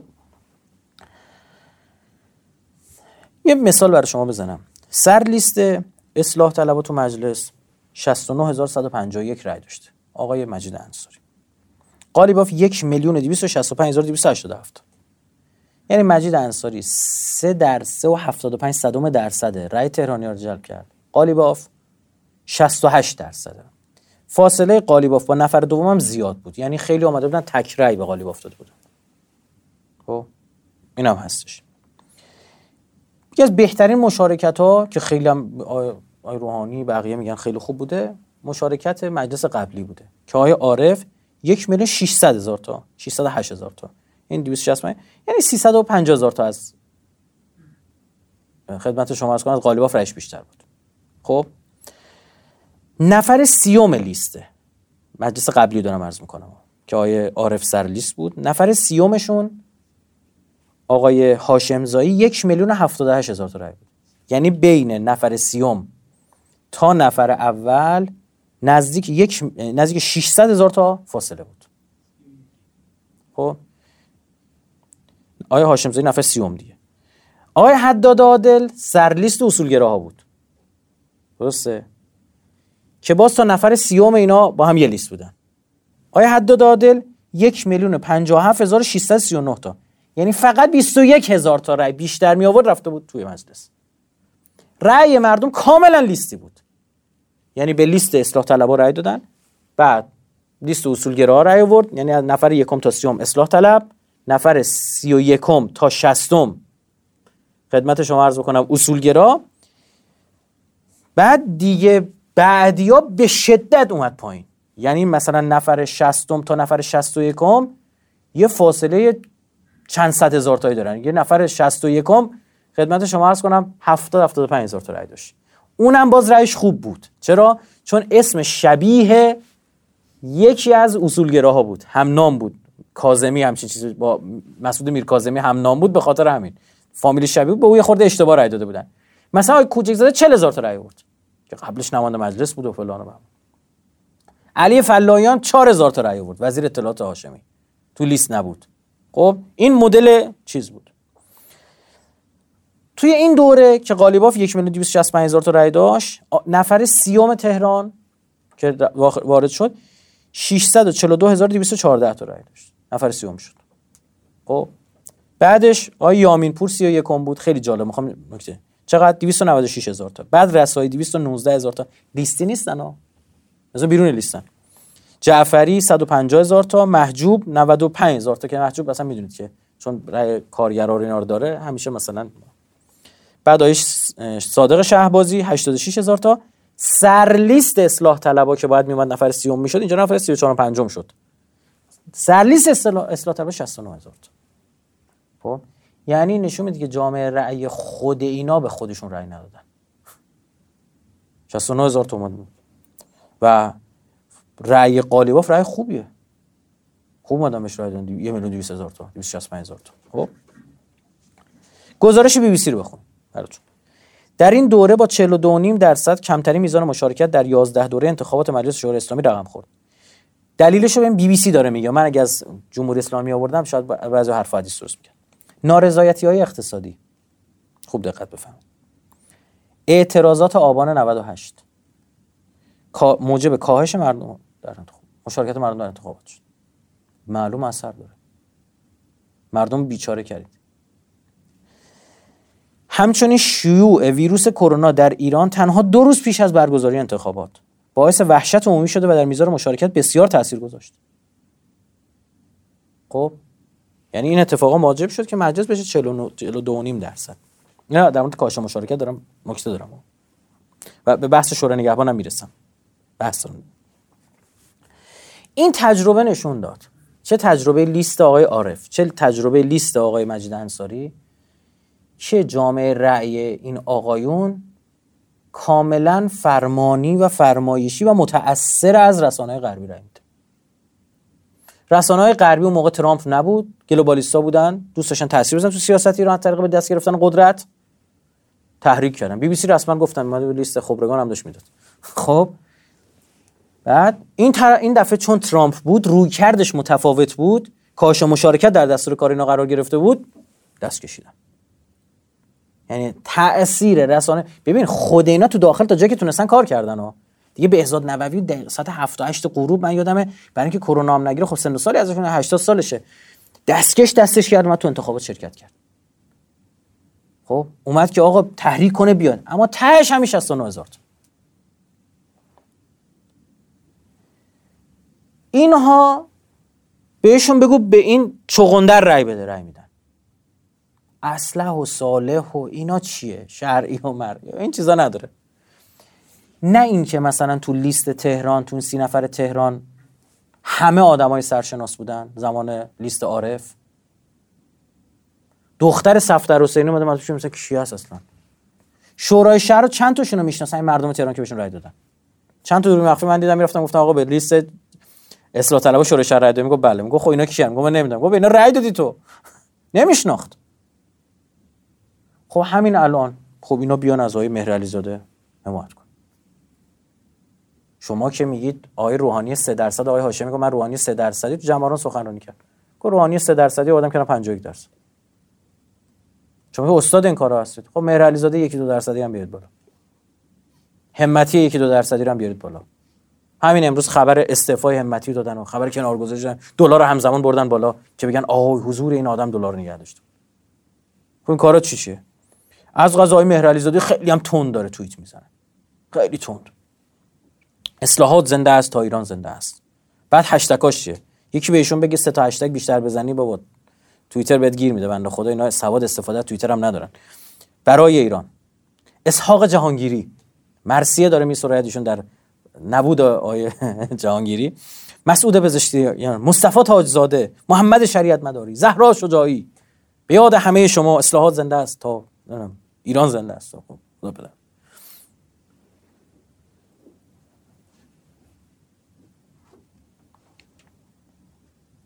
یه توییت دیگه، حریف امکانات و ابزارهای قدرت را در اختیار داشته و اراده ملت را در تضاد با منافع خود می‌بیند. رقیب ما تلاش دارد با کاهش مشارکت مردم و پیروزی در انتخابات بی رونق هشتگ کرده که به یک پارچه کردن قوا می‌انجامد، منافع ملی را فدای منافع خود کند. خب ببین اینو داره دو قطبی سازیشو میکنه. یعنی آی من به یاد هر کی می‌خواست به اسحاق جنگ رای بده بیاد پیش ما، هر کی می‌خواست به پزشکیان رای بده بیاد پیش ما، من نماینده اونام. بسم الله. توییت دیگه‌اش، وقتی قاضی خود شما هستید، جو داره مطلق به رئیسی میندازه. وقتی قاضی خود شما هستید، تفسیرگر و مجری قانون منسوبان شما هستند. توصیه‌تان برای تایید صلاحیت و تلاش برای رقابتی شدن فضا را باور کنی. قاضی القضاة، قاضی القضاة هم دوباره همون تو قاضی، تو دادگاهی، ما این طرفی، ما همین دو قطبی سازی رو دوباره داره انجام میده. یه جور دیگه، با یه توییت دیگه، صحنه را به گونه‌ای رقم زدن که میخوان تفکیک قوا را به ترکیب قوا مبدل کنن. بنده باشم یا نباشم باید مقابل این جریان ایستاد. هشتگ جریان تمامیت خواه. خب میخوام بگم همین حرف حالا هم داره زده میشه. بسم الله بیاید داره. نگرانی نداره. شما بیاید از مهرعلی زاده بگید بدنتون میرن رای بید. والا روحانی کی میشناخت اون موقع؟ 92 کی میشه؟ مردم نمیشناختن روحانی کیه دیگه. سیاسیون میدونستن. اون مردم چه میدونستن؟ آقا هاشمی داره حمایت میکنه. خاتمی تکرار میکنه. حسن آقا خمینی گفته بنده بررسی کردم از این بهتر نیست. خب بسم الله الان بیاد چیز کنید، دفاع کنید. الان هم برنامه اینه ها، الان من بگم بکشونش به دور دوم، چون الان کاندیدای انقلابی همه احساس وظیفه و حضور کردن. خب بکشونش به دور دوم، تو دور دومم کاری سر کن. خب یعنی یوهویی اون بدنه سکولار خودشون. ببین نگاه کنید، اینجا خیلی نکته مهم ظریفی وجود داره، خواهشاً دقت بفهمید. یه بدنه سکولار بوده که همیشه به اینا رأی میده. خب یه بدنه مستضعف و متوسط بوده که این به جریان انقلابی نزدیک بوده. اینو بیچارهش کردن با فشار اقتصادی که این قهر کرده از انتخابات. ها رفته کنار تا یه حدودی. این شرکت نکنه، چون اگه شرکت کنه به اون سمت بیشتر شرکت میکنه. این طرفیه شرکت کنه، اصلا دغدغه مالی نداره، بچه مایی داره. اینو چیکارش کنیم؟ بگیم آقا بیا لچ کنیم، حالا که همه رد صلاحیت کردن بیایم به همتی رای بدیم. متوجه شدی؟ دوباره رای بری. یه برنامه اینه. بکشونن تو دور دوم میگن آقا برای خندم شد بیا حالشون رو بگیریم. یه زمانی برای یه سری از این برنامه‌های تلویزیونی پیامکی تلویزیونی لج می‌کردن، با هم هماهنگ می‌کردن ملت. مثلا هم گفتم آقا بیایم همه به گزینه ب رای بدیم. مثلا کاری نداشتن گزینه ب چیه. خب به گزینه ب رای میدادن. آقا اصلا بی ربطی میدونم مثلا رفت بالا. الان بیا لج کنیم مثلا خنده بزنیم پدر اینا رو در بیاریم مثلا. میگم حالا آخوندا رو بگیریم مهم نه. هم چیز بگن. متوجه یعنی برنامه اینه. چون کار هیچ کاری صورت نگرفته. بانک مرکزی بعد این بانک‌ها رو کنترل می‌کرد چیکار کرده؟ تولید نقدینگی دستشون رو باز گشته بیچاره کردم مملکت. بعد اینا یکیشون به سر کار کیار می‌خواد بیاره سر کار؟ همین رفقاشون. شما اگه ایده داشتید خب به همین روحانی میدادید اینا رو. جهانگیری میگفت من 8 سال مشکلات کشور دیدم میدونم. تو خودت بعضی از اینا تولید کردی مومن. بعد تو راهکار داری؟ خیلی نامردی بچه به روحانی میگفت اینا رو. و میگفتی به روحانی بنده خدا این چه ضایع نشه. اینا مسخره کردن مردم. یه بخشی از اینا به شما بگم فرار از محاکمه شدنه. چون خیلی از این آقایون باید محاکمه بشن بابت رفتارشون، افعالشون. حالا چیکار کرده؟ آقای آخوندی بابت عدم تولید مسکن و انباشت مسکن تا 8 میلیون مسکن انباشتی کرده. سال 1 میلیون بعد میساختن. هیچ چی نساختن. 8 میلیون دولت بدبخت با دولت بعدی بدبخت با 8 میلیون انباشت مسکن مواجه. پول بریزه مسکن تولید کنه موجب تورم میشه. نریزه این بدبخت مردم رو چیکار کنه؟ قیمت مسکن رو چیکار کنه؟ قانون اساسی ما گفته جمهوری اسلامی موظف بر مردم مسکن تهیه کنه. برخلاف قانون اساسی ما. بعد پررو اومده تو انتخاباتم شرکت کرده. به عنوان کاندیدای آخوندی. برادر من کجا شما تشریف برید دادگاه محاکمه بشید از نظر من. من یه کاری بودم که یکیتون رو ول نمی‌کردم. والله العلی العظیم. یعنی به قیمت مرگم هم تموم میشد ولتون نمی‌کردم. تا تجربه بشه تو این مملکت مسئولیت میپذیری عواقب داره. درست شد؟ بعضی از اینا شرکت کردن تو انتخابات که بگن آها اگر تایید میشدن طرف ما نفهمیدیم طرفو میخوام ببرن دادگاه شورای نگهبان برچی تاییدش میکنه. اگه تایید نشه برن تاییدش رد صلاحیتشون کنن مظلوم نماییم. دیدید ما رو به عنوان یه رقیب سیاسی حذفمون کردن الان نمیخوام معرفی میکنن دادگاه.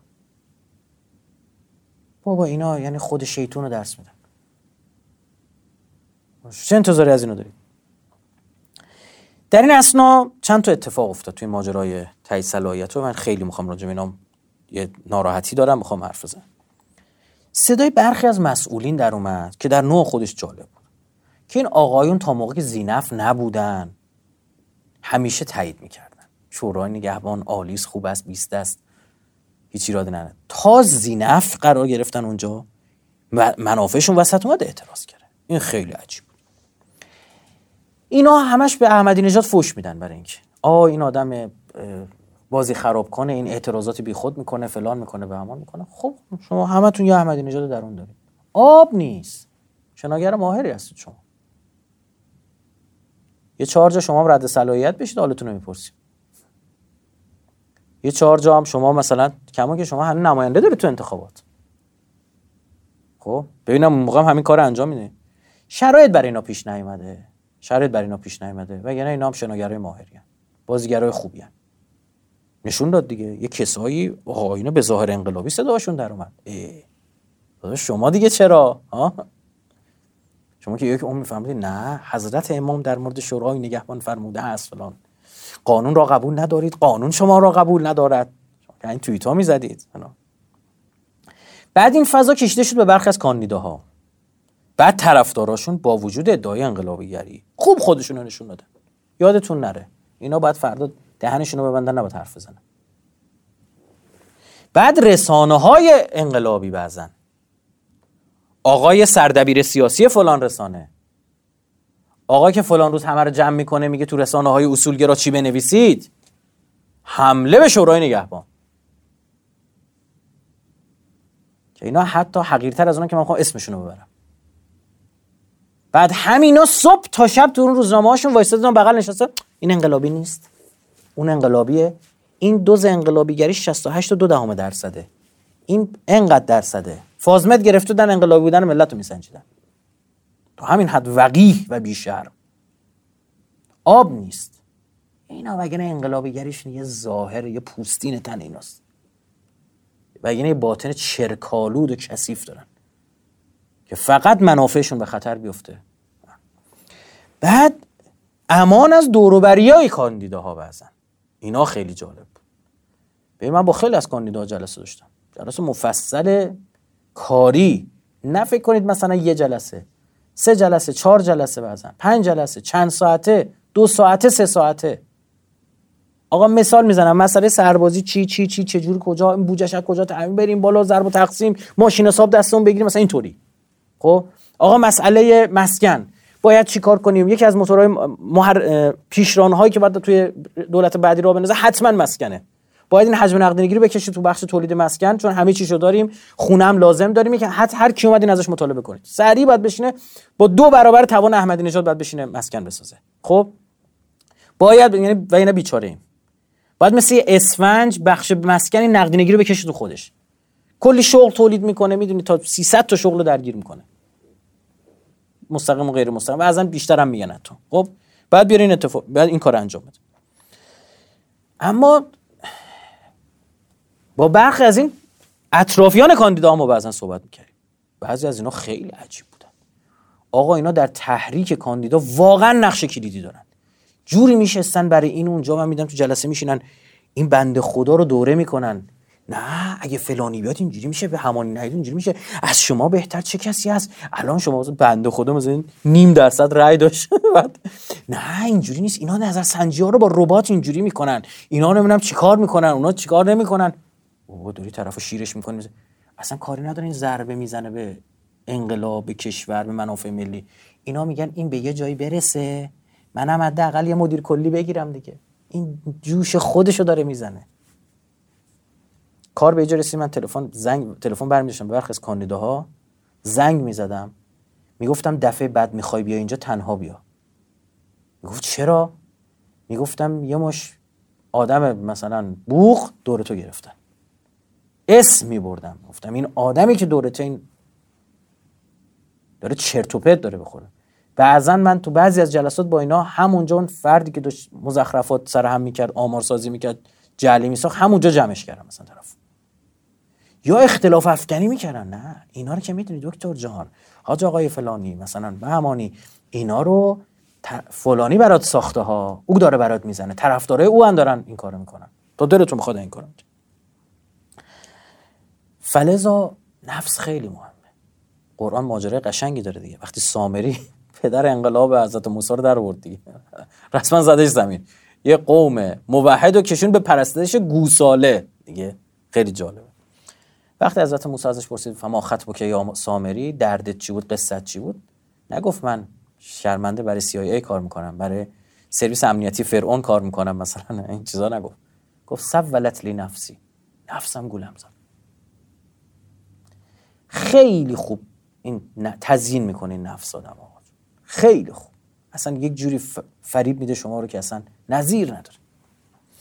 و اما به قول بنده خدا امام قلی خان گفته و اما مقلی خان، حالا و اما شورای نگهبان. چند تا سوال اول باید طرح بشه اینجا تا خوب به این نتیجه برسیم.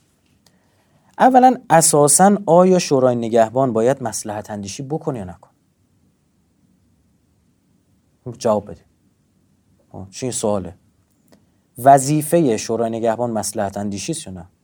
یعنی بگه خب الان این قانونا مثلا باید رد شه، خب اگه رد بشه که مشارکت میاد پایین، که اگه رد بشه که اصولگراها مثلا کاندیدا ندارن، وای اگه رد بشه اصلاح طلبها کاندیدا ندارن، اگه رد بشه بهاریا کاندیدا ندارن، اگه رد بشه اعتدالیا کاندیدا ندارن، تکنوکراتا ندارن.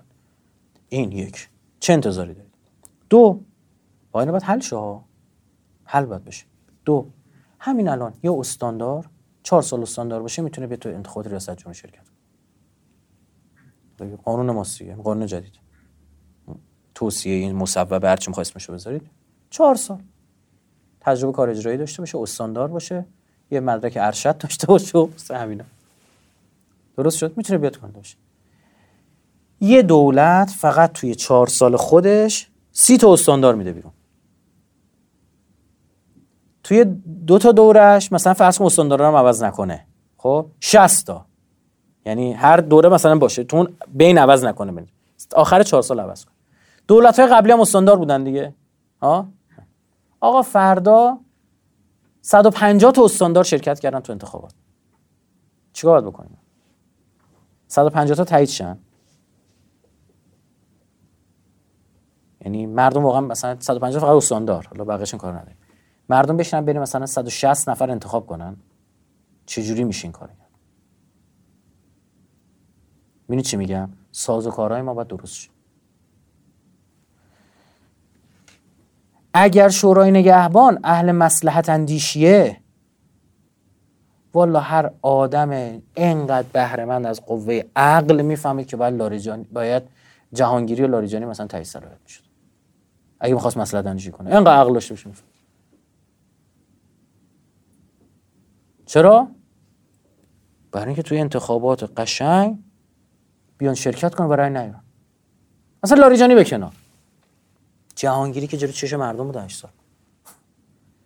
اومد یه گریه کرد توی روز ثبت نام. برید بازخوردش تو شبکه‌های اجتماعی ببینید. این مردم چیکار کردن؟ با خاک یکسانش کردن. فکر کنید مثلا ترس دارن که اینا لاریجانی رو مثلا جهانگیری رو بیارن بالای هویی. خب معلوم یه چهره سفیدی مثل مهرعلی زاده رو راحت‌تر میتونن بیارن بالا. پس این مصلحت اندیشی کرده که خیلی کار اشتباهی کرده. رسما یک پیروزی خیلی عالی در مقابل جریان لیبرالو اگه مصلحت اندیشی میکرد، یه پیروزی عالی در مقابل لیبرال تو انتخاب میشه. دیدید دروغگو بودید، شما به وعده‌تون عمل نکردید، رأی نیاوردید. تبدیل کرد به چی؟ تبدیل کرد که یه چیز دیگه. آقا اینا پیروزی بدون حریف و مظلوم نمایی که برام. پس مسئله اندیشی نیست دیگه. ها مورد بعدی، باید مشارکت رو مبنا قرار بده یا نده. اساساً شورای نگهبان اجازه داره شرعاً و قانوناً مشارکت رو به قیمت نقض قانون ببره بالا، به قیمت نقض قانون، به قیمت نقض شریعت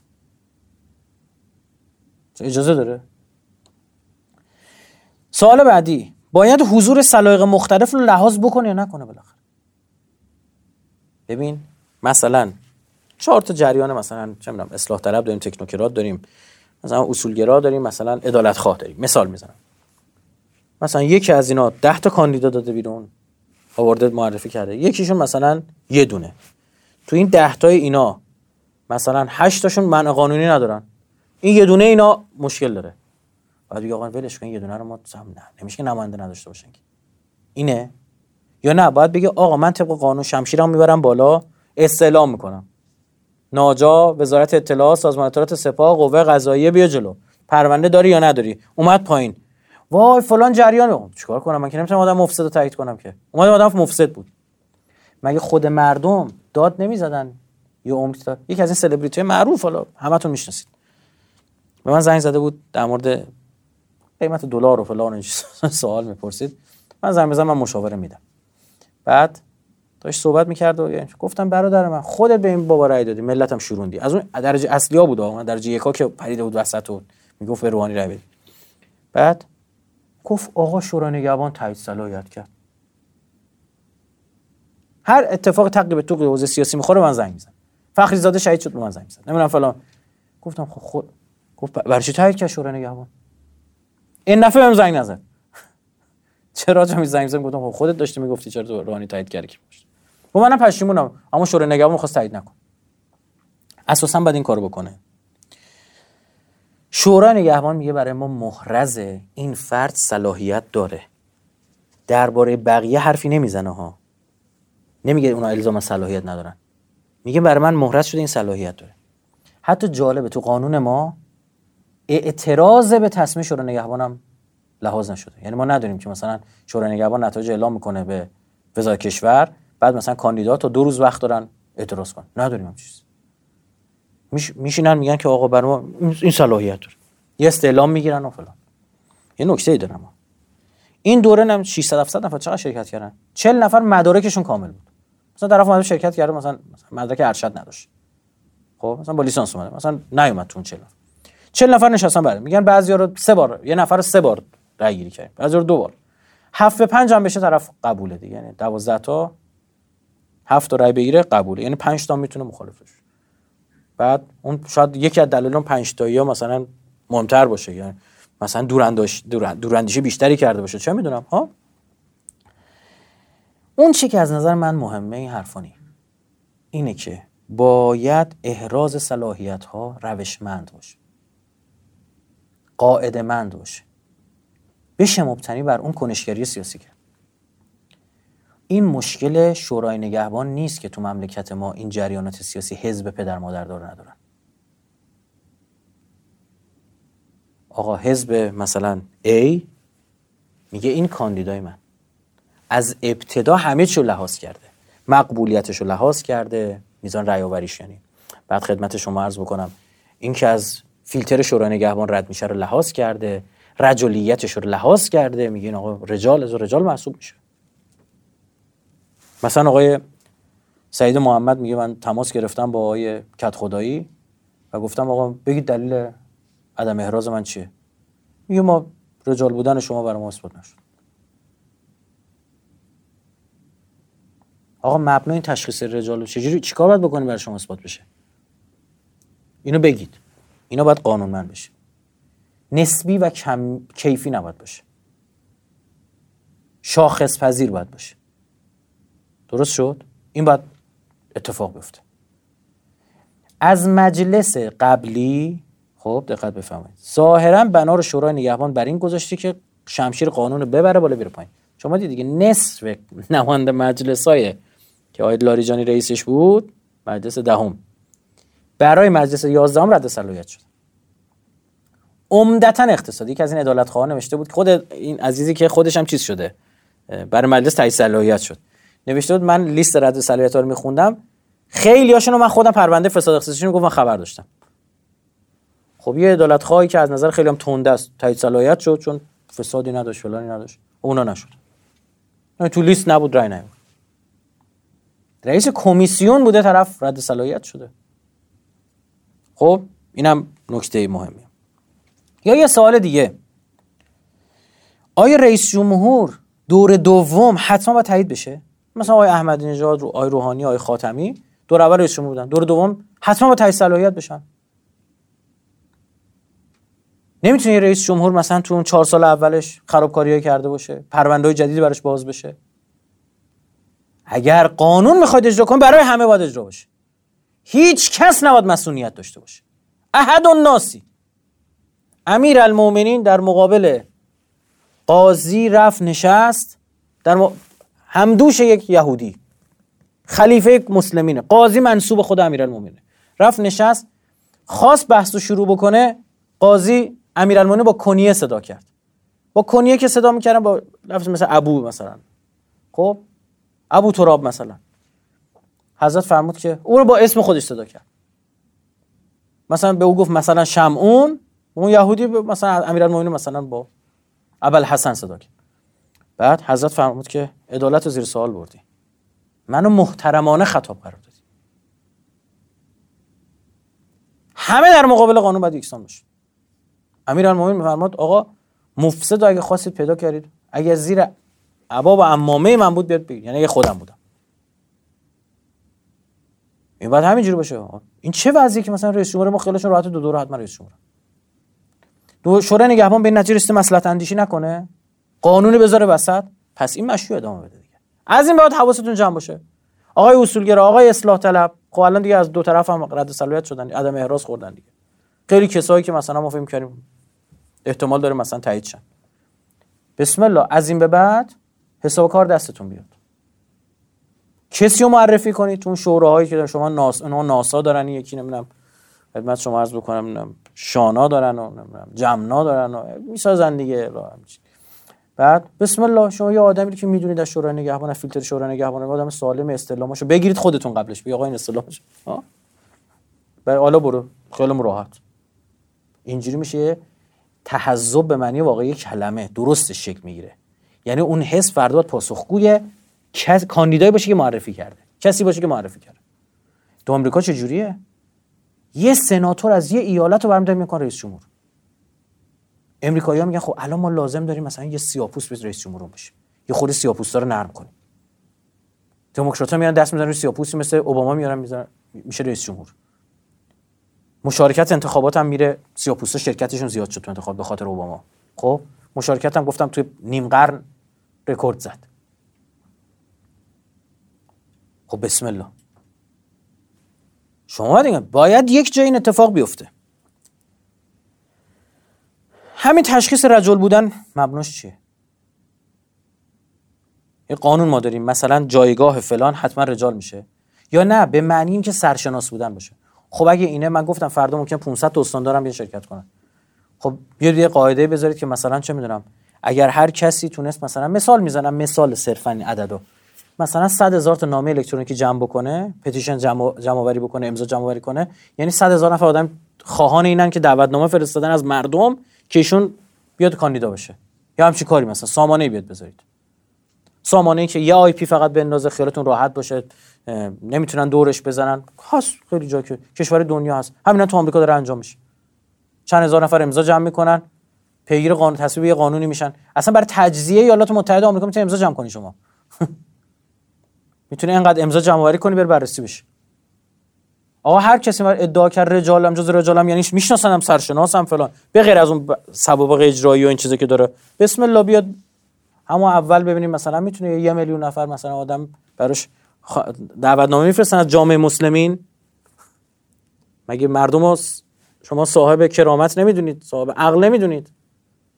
بسم 1 میلیون آدم رو قبول دارن که بیاد به 85 میلیون حکمرانی کنه؟ خب چی بدم چی کاری کنید؟ مثال دارم عرض میکنم. یا مثلا اگه طرف رد صلاحیت شد، عدم احراز شد، خورد، آقا قانون بیاد درست بکنیم، فرصت بدیم خودش دفاع بکنه. مثلا بحثای مطرح شد که آقا توسط یکی از اعضای شورا که دستگاه‌های امنیتی مثلا میان گزارش خلاف واقع میدن. خب بسم الله، همون فردی بهم میگه آقا به شما گفتن شما مفسدی، درسته؟ اینه اینجوریه، بگین دفاعیه من. یه موقع است دفاعیه و آدمه، مثلا حکم دادگاه ما داریم، رأی دادگاه اگه می‌خواد دفاع کنه تو دادگاه میرفت دفاع می‌کرد. شورای نگهبان که دادگاه نیست، مردم میان اونجا، نه. یه موقع است یه شبهه در موردش مطرحه. یا مثلا اینکه نمیدونم اینکه اعضای درجه 1 خانواده مسئولین عالی رتبه نظام نباید در کشورهای متخاصم زندگی کرده باشن، مثلا نرن اونجا حتی ولو درس خوندن. خب مصوبه شورای عالی امنیت ملیه که آقای لاریجانی خودش عضوی از اون شورا بوده. خب و مصوب شده که آقا یه سری کشورها اسپورت شده مثلا آمریکا، انگلیس، که اصلا تو این کشورها نباید تابعیت کنن، اصلا نباید برن اونجا. معلومه وابستگی میاره، خطرناکه طرف. مثلا حالا من منظورم مصداقاً آقای لاریجانی دارم مثال میزنم، عمومی دارم عرض میکنم، برای همه دارم اینو میگم، فکر نکنید یک نفر مد نظر منه. نه خیر، فردا چه میتونم طرف مثلا فرزندش رفته اونجا، آقا چه واسه تو تور سرویس امنیتی اونجا افتاده باشه، فردا این عزیز بخواد بیاد رئیس جمهور مملکت باشه نمیتونه کار بکنه. پیغام پسخان پنهانی براش میفرستن که حالا بالاخره طرف علقه داره به فرزندش. ما کم آدم نداشتیم تو تاریخ اسلام که بچه‌هاشون زدنشون زمینا. همه اینا جمع بکنیم، کل این آقایون رو جمع بکنیم، به گرد پای زبیر نمیرسن توی مقامی که و جایگاهی که نزد اهل بیت داشت. ما زال از زبیر، ما زاله یعنی بود، کان رجلا من اهل، یکی از ما اهل بیت بود، حتی نشأ ابن المشموم عبدالله، تا اینکه این پسر شومش عبدالله ابن زبیر بزرگ شد و تأثیر گذاشت روش.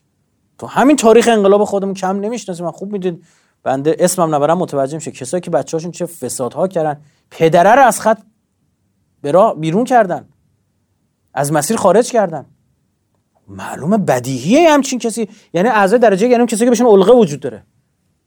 معلومه هر کسی به نسبت به فرزندش به ببینم اعضای درجه که خانواده‌اش علقه داره، علاقه داره. خب این یه مصوبه کاملا معقول و منطقیه. اون قانونه. یه نفر میخواد رئیس جمهور بشی، خدا پدرتو بیامرزه. نامه فداش شما برات که نفرستادن. از قبل بدونی این قانون هست، از قبل از چند سال قبل دخترم پسرم میخوای بری چیز، مثلا آمریکا نرو، انگلیس نرو. برو کشور دیگه، میخوای بری درس بخونی، میخوای بری برگردی.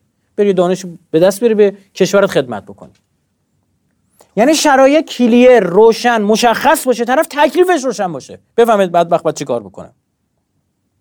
یا یه قانون ما داشته باشیم، اگر فردی معترض به عدم احراز صلاحیتش یا رد صلاحیتش اومد بحثو کشون به جامعه، آی حق منو خوردن، آی فلان کردن، آی بهمان کردن، شورای محترم نگهبان خود طرفو بخواد بگه عدم احراز صلاحیت به این دلیل بود.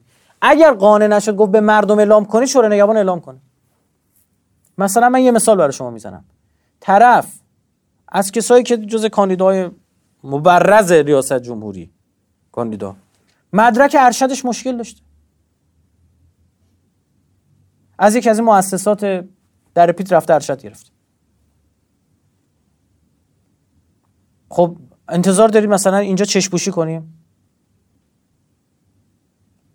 اما اگر دیدید بعضیا میان همینجا سلام و صلوات میگن بله فلان بدون یه چیزی ها، خب صداش در نمیاد. بعضیا الان میگن آقا برای منو اعلام کنید. مثلا آقای محمد میگفتش که بیاد برای منو اعلام کنید، اگه ایرادی دارم بیاد اعلام کنید. مثلا من یک جایی بودم، یکی از این مسئولینی که حالا رتبه بالاتر از ایشون تو محل کار سابقه ایشون داشت، چون استعفا داد دیگه استعفا، مثلا داشت صحبت می‌کرد میگفتش که از نظر من ایشون مدیر نیست، مدیریتش خوب نبوده. مثلا این آدم باید ببینیم مدیریت مبنا چیه، شاخص چیه اینجا. ببینید همه عرض من اینه، باید قانونی روشن و شفاف وجود داشته باشه تا حدود و ثغور این فعالیت و اعضاءات مشخص بشه. این خیلی خوبه، این به بلوغ میرسونه جامعه رو. بله هیچ آدم عاقلی مملکت 800 دسته یه آدم نفله نمیده.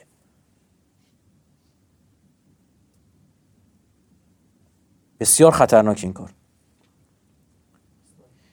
نکته آخر در مورد شورای نگهبان این که وظیفه شرعی بسیار سنگینی بر عهده این 12 نفره که در مقام قضاوت هستند دیگه. در مورد حضور یا عدم حضور یک نفر دارن قضاوت میکنن.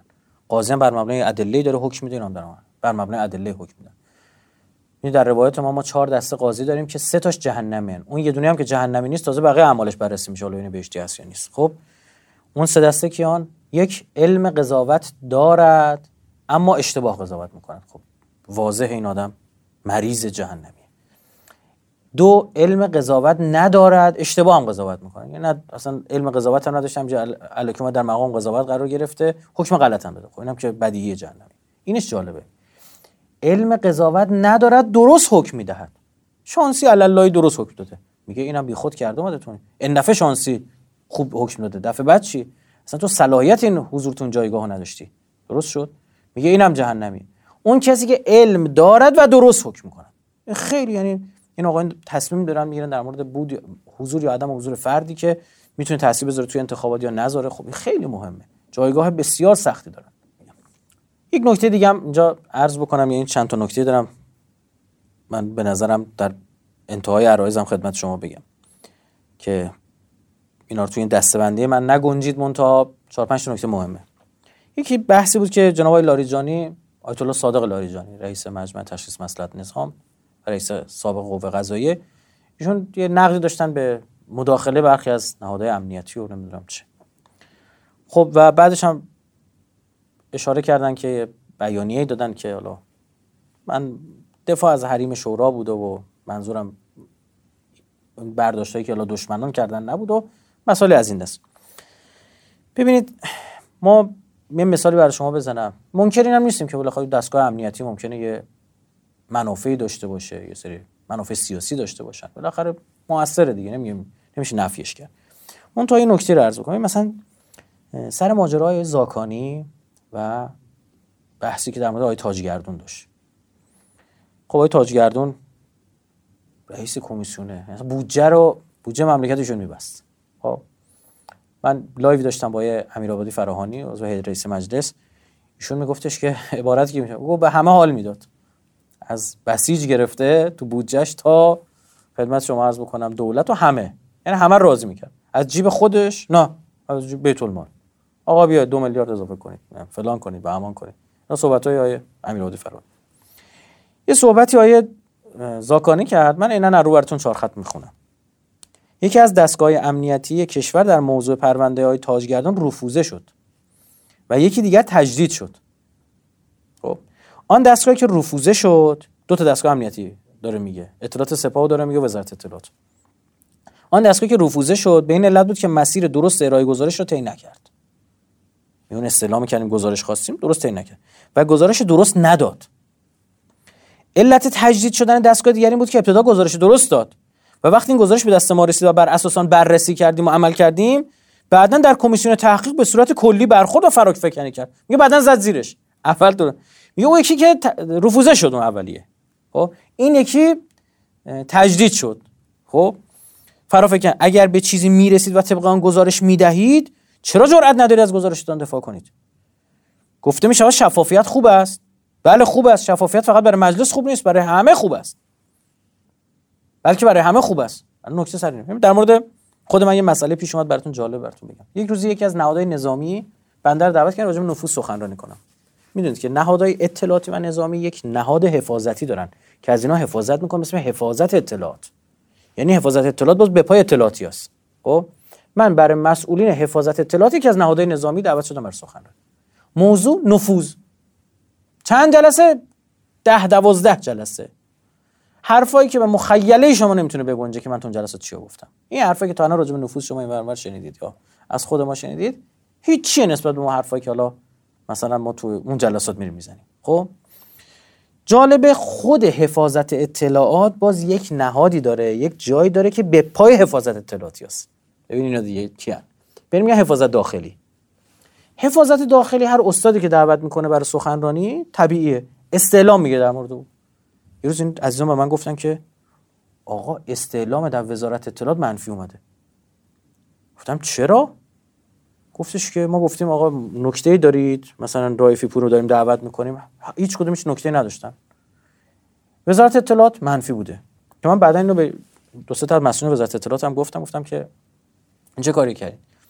بعد من گفتم خیلی خوبه. بگید کتبی بنویسن مشکل من چی؟ ثبت شه. اینا نامه زدن که ما کتبی، اینجوری به من اینجوری گفتن حداقل که ما کتبی بگید مشکلشون چیه. هیچی نگفتن. چرا؟ چون مشکلی نبود. نگرانی از چی بود؟ خب وزارت اطلاعات دولت آقای روحانیه. من میخوام برم اونجا رو راجع به نفوذ صحبت بکنم، نگرانی دارن یه وقت من یه حرفای خاصی نزنم. میگن حالا ترجمه. حالا آیا این الان اینجا گوش کنید ها، منصفانه. آیا نظر وزارت اطلاعات حتی دولت روحانیه؟ خیر. یه فرد اونجا نشسته داره نامه‌های مختلف داره میاد، روزی 100 تا نامه داره میاد. رائفی پور، قیافه رائفی پور، نه آقا منفی. درست شد. در مورد شورای نگهبان و تایید صلاحیت یک کسی تو قد و قواره ریاست جمهوری که در حد من رائفی پور نیستش که، خیلی بالاتره. حتما این گزارش باید مستند باشه. حتما مستند هست. حتما طرفو میخوان آقا این چیه، این در مورد شما گفته شده، باید این باشه. طرف باید دفاع کنه از خودش. این منطقه. خب باید مطمئن بشیم که وقت خدای نکرده یک جریان سیاسی به دنبال ضربه زدن به انتخابات نیست. این باید محرز بشه. عرض کردیم سر ماجرای تاج گردون مثلا گزارش داده بعدن زده زیرش. اون یکی که از اول گزارش منفی داده. خب این نمیشه، این خطرناک. اینو باید حتما درست پیش بره. نکته دوم هم گفتم چند تا نکته میخوام بگم. این که خیلی از مردم هم انصافا دوست دارن توی مناظره بشن یه سیر، یه شکم سیر در واقع آدرنالین ترشح کنن. خب یعنی 4 سال منتظرن آخ جون دعوا بشیم نگاه کنیم بخندیم، مثلا اینا به جون هم دیگه میافتن و فلان، که مبنا نباید باشه. نکته سوم هم این که در مورد زمان بندی خیلی بد صدا و سیما برای تبلیغاته. مثلا هم تقریبا زمانی که کاملا فضای مجازی و رسانه متاثر از بازی ایران و بازی فوتبال ایرانه، بعد مثلا شما بگید چی دیگه میره ما میخوایم فرصت فراهم کنیم مردم اندیشهشون تعالی پیدا بکنه، حرف حساب بشنون، تو مناظره ها با هم دیگه ببینن آقا کی داره حرف حساب میزنه، اینو مطالبه کنن. یا مثلا ساعت های کم بیننده رو انتخاب کردن برای این. دفعه قبل خوب بود، ساعت 10:30 شب بود، پر بیننده بود، براشون جابجا کرد. نکته سوم این که کمترین میزان مشارکت ریاست جمهوری تو تاریخ انقلاب مال دور دوم آقای هاشمی سال 1974. خب خدمت شما عرض بکنم 72 بخشید 1972 68 تا 72 دور اولش بود، 72 دور دومش مشارکت رسید به 50%. یعنی 51% تو همین حدودا بود که 1%ش آره باطله بود. خب یک مثلا 14 چقدر مثلا آره باطله بود، همچین چیزی. بعد خدمت شما عرض بکنم که 50%. نتیجه چی بود؟ نتیجه 50% تورم، 49.5% تورم، که اونم 49.5 اعلام میکردن که نگم 50% تورم. آقا این جریان سیاسی اقتصادی اصلا مدلش همینه، اصلی ترین عامله. بعد کیا کاندیدا بودن اون موقع؟ کیا کاندیدا بودن؟ آیه هاشمی بوده، نقطه مقابلش آیه توکلی بوده، بعد نفر بعدی کی بوده؟ جاسبی، آدم هاشمی توی دانشگاه آزاد که خودش تو خاطراتش میگه با آیه جاسبی گفتیم شما هم بیاد شرکت کنید مشارکت بره بالا، جاسبی 1% 2% هم چقدر بود. خب اصلا این جریان هر موقع تو مملکت میاد بلایی سر مردم میاره که مردم قهر کنه از انتخابات. میخوام بگم اون موقع نگران مشارکت نبودن آقایون، نبودن آقا از تمام جناح ها باشنده میدونم فلان و بهمان اینجور چیزا. همون بره خوبه بدونید که رهبر انقلاب محکم وایستاد حراست کرد از مملکت. آقای هاشمی طرح مادام العمر کردن ریاست جمهوری داشت، میخواست بمونه دیگه، سوار شده بود دیگه، نمیخواست بیاد پایین از مسند ریاست جمهوری، عرض میکنم. خب نمیخواست دیگه بیاد پایین که عبدالله مهاجرانی، عطالله مهاجرانی معاون پارلمانیش بود، خب آقا پیگیری تو مجلس این قانون کنیم فلان کنیم بهمان کنیم. رهبری بایستادن یعنی چی آقا مادام العمر کنید ریاست جمهوری؟ خب بگم اینا تا یه چیزی موافقشون باشه خوبه. مثلا آیه هاشمی سال 92 گفت بهترین انتخابات تاریخ ایران برگزار شد. چرا؟ چون روحانی 3% که آورده کرده 51%، یعنی آدم خودش رأی آورده. 88 مینا تقلب شده. هر موقع رأی بیارن خوبه. حالا انتخابات 92 کی برگزار کرده؟ رضا کشور احمدی نژاد. انتخابات 84 که خود هاشمی رأی نیاورده توش کی برگزار کرده؟ وزارت کشور محمد خاتمی. چطور پس میگفتی تقلب شده؟ اینا هم 84 میگفتن آی ال کردن بل کردن، هم 88 آقا اینه اگر به نفع ما بود خوبه. من آدم مثل اینا به قرآن ندیدم جایی، یعنی اینقدر پر رو آقا یه حدی داره دیگه، اینقدر یه نفر پر رو باشه. نکته خیلی مهم دارم بذارین آخر بگم، نکته دیگه بگم، یه نقد جدی دارم به نماینده‌های مجلس، ناراحتم هستم ازشون. همین رائفی پوری که توی 2 سخنرانی قبلی گفت سگ این مجلس میارزه مجلس قبلی، من همون رائفی پورم. اما فکر نکنید که این باعث میشه که من نگاه جناحی داشته باشم به مسائل، به هیچ وجه. من یه نفر من بالای توییترم توی در واقع مشخصات خودم نوشتم یه انقلابی بیزار از چپ و راست، حالم از مردشو چپ و راستتون رو ببره. من چپ و راست، من منافع کشورم میبینم و دیانتو دارم مد نظر قرار میدم. خب این برای من ببینم کشورم یک کسی موجب اعتلای کشورم، مخلصش هم هستم ازش حمایت میکنم. بارها عرض کردم چقدر ما یه جاهای همین دولت آقای روحانی رو کمک کردیم، وزارت خونه‌اش جای گیر کرده بودن کمک کردیم. در نقد من به آقایان لاریجانی که کسی شک نداره که من مفصل بارها سخن گفتم، زمانی که حملات به آقای صادق لاریجانی از یه حد طبیعی گذشت، زمانی که ایشون رئیس مجلس شد، خب من در میشون توییت حمایتی زدم، اصلا کسی باورش نمیشد و همین مسئله باعث شد ما یه جلسه 2 ساعت و نیم بریم با همیشون جلسه داشته باشیم، 2 ساعت و نیم نشستیم صحبت کردیم. خب نکتم چیه؟ من برای من منافع منه. من الان انتقاد دارم به نماینده مجلس. شما نماینده مجلسید یا کارگزاران ستادهای انتخاباتی؟ چه وضعشه؟ یکی رفته تو ستاد آی رئیسی و یکی رفته تو ستاد نمیدونم جلیلی و یکی مثلا رفته تو ستاد نمیدونم مثلا زاکانی، یکی رفته، این چه وضعشه؟ اصلا خوب نیست. خداوکیله اگه یه مجلس دیگه می بود، یه نفر مخالف شما تو انتخابات شرکت کرده بود و مجلس مثلا لاریجانی بود، مجلسی‌ها داشتن همین کار می‌کردن، نمیگفتی شما وکیل الدوله‌ای وکیل الملل نیستی؟ کم کار داره تو این مملکت الان. بعدش هم تو انتقاد می‌کنی آقا هیچی نگید، رهبر انقلاب گفته این مجلس خوبیه، مثلا چه ربطی به هم داره این مسائل با هم دیگه؟ خود ایشون هم گفته مجلس رو پله نکنید. یه فرصتی بهتون داده خدا برای خدمت. قانون ما اون چیزی که من میفهمم قوه مقننه استیلا داره بر قوه مجریه، میتونه وزیرش رو بخواد، میتونه رئیس جمهور رو بخواد، عدم کفایت سیاسی بده. مجلس باید مجلس قوی باشه. اصلا قوه مجریه مجری قوانین قوه مقننه است، او قانون درست بذاره. ما آقا همه حرفم اینه، ما باید به این نتیجه برسیم این سیستم مشارکت و انتخابات رو باید ساختارمند کنیم، قانونمند کنیم، تفسیر افراد بره کنار، قاعده و قانون بیاد جاشو بگیره. اگر آقای ایکس میخواد یه روزی توی ناصیه خودش میبینه که بیاد بر ریاست جمهوری، از قبلش فکر بکنه، برنامه ریزی کنه، از 10 سال قبل بشینه فکر بکنه، نظر فک و فامیلش برن خارج از کشور، از درجه کشور دارم میگم، کشور متخاصم برن، دقت کنه مدرک تحصیل متناسب بگیره، از قبلش به کابینش فکر بکنه، نمیدونم بره توی هیچ کدوم جریان حزبی قرار بگیره، برنامه داشته باشه، 5 سال بره وقت بذاره، 6 سال 7 سال 8 سال بره وقت بذاره، تمام چیزا فردا توی مناظره. من که اصلا دیدگاه اینه که هر کاندیدایی رو باید 4-5 تا آدم متخصص، آدم رسانه‌ای، آدم فرهنگی، آدم خدمت شما عرض کنم سیاسی، آدم اقتصادی بذارن جلوش، حوزه سیاست خارجی داخلی غیره، سوال پیچ کنن طرفو. خودش نمیتونه با کارشناساش بیاد. برنامه شما برای سیاست خارجی چیه؟ جواب بده، مردم میخوان بدونن. شفاف، این میشه انتخابات. آدم کیف میکنه. قشنگ مشخصه. فردام زیر هر فیصد دوره همون اول تمام دوره دوم تو دیگه رأی نمیری. تو دروغگویی. من شورای نگهبان دیگه تایید نمیکنم. دروغ گفتی به مردم. الان طرف میاد هر حرف میزنه بعدم میگه من چه گفتم. آقا واقعا من نفهمیدم. یه نفر به ما بگه آقای روحانی بالاخره گفت من 100 روزه بیام یه سری مشکلات حل میکنم یا نه؟ گفت یا نگفت؟ اون چی من شنیدم ایشون اومد گفت 100 روزه میشه سری مشکلاتو حل کرد، حتی مثال گمرک زد، گفت سری کالاتو گمرک انباشته شده، همینا رها کنیم قیمتا رو میره پایین.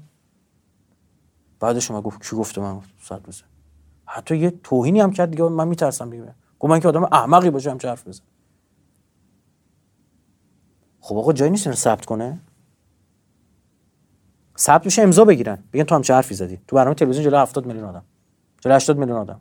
و نکته آخر که خیلی مهمه، خیلی هم با خودم بالا پایین کردم به قولی من اینو بگم یا نگم، به این نتیجه رسیدم، حالا هرچند برای من بد خواهد تمام خواهد شد برای مهم نیستش، از این جهت که به نظرم مردم باید این مسئله رو بدونن. داستان انتخابات پیش رو فراتر از قصه ریاست جمهوریه،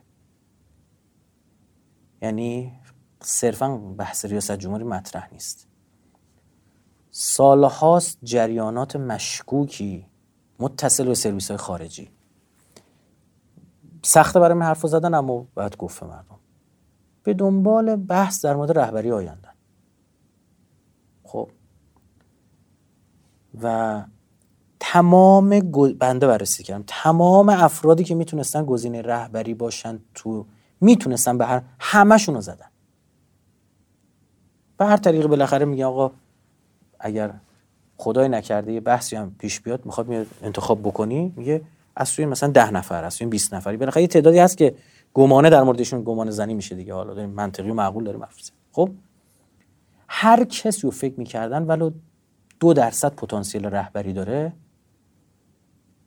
حملاتی بهشون صورت گرفته. و یک دنبال چی این جریان هم به شما بگم، بین سرویس های همتی این جریان اسرائیلیه، یعنی این کار مدل امضای کار اسرائیل باشه. اونم چی میگه؟ هیچ وقت در ایران رهبری مقبول و محبوب دیگه نیاد، 2 رهبر قبلی برای 7 پشت ما بسن. اسرائیل اینو میگه که فردا نتونه با یه فتوا سوریه آزاد کنه، نتونه با یه فتوا جلوی حمله بعثی‌ها رو بگیره. درست شد؟ اینو مبناشون دارن میزنن، هر کسی رو احساس کنن این از یه حد این در مزان رهبری دارن میزنن.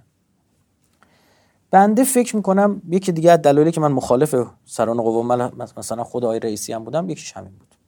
خب که اصلا یک برنامه‌ای در پیشه که مثلا بنده من خبر رسیده که یک تیم عمل روانیه که خدمت شما عرض بکنم که حالا برای مردم آشنام هست، خب نزدیک 100 تا کلیپ دارن آماده میکنن علیهشون.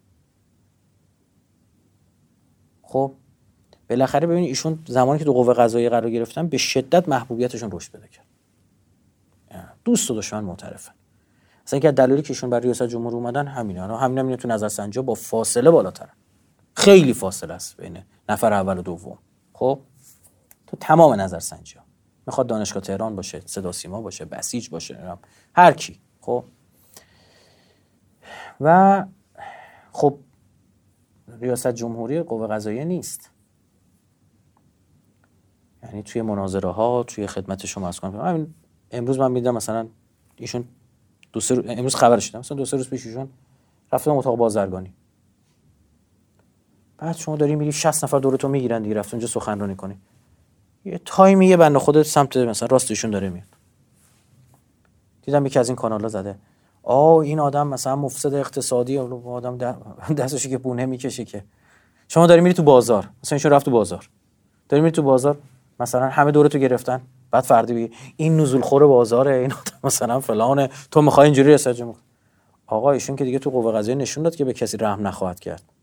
دلیل حضورشون چیه تو انتخابات؟ ایشون یک دلیل داره، کاری ندارم 220 تا نماینده مجلس نامزد، اینا رو ول کن. ایشون، من باشون صحبت نکردم و برداشتم اینه، میگه من تو قوه قضاییه دیدم یکی از بالا با سطل آب میریزه، ما باید تو قوه قضاییه با قاشق برداریم.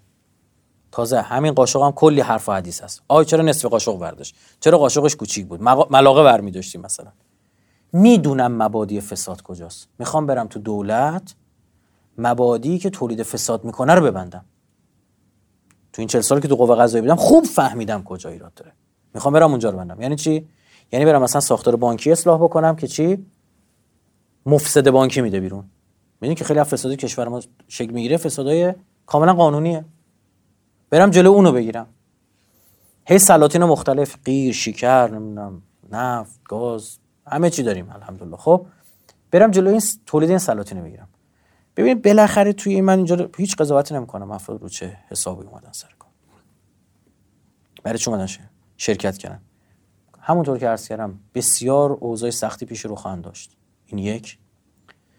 دو، یک جا ما تقوای گریز داریم، میگیم خدایا من نرم حق الناس گردنم بیفته. این یه دی به قول شهید مطهری تقوای ستیز دارن.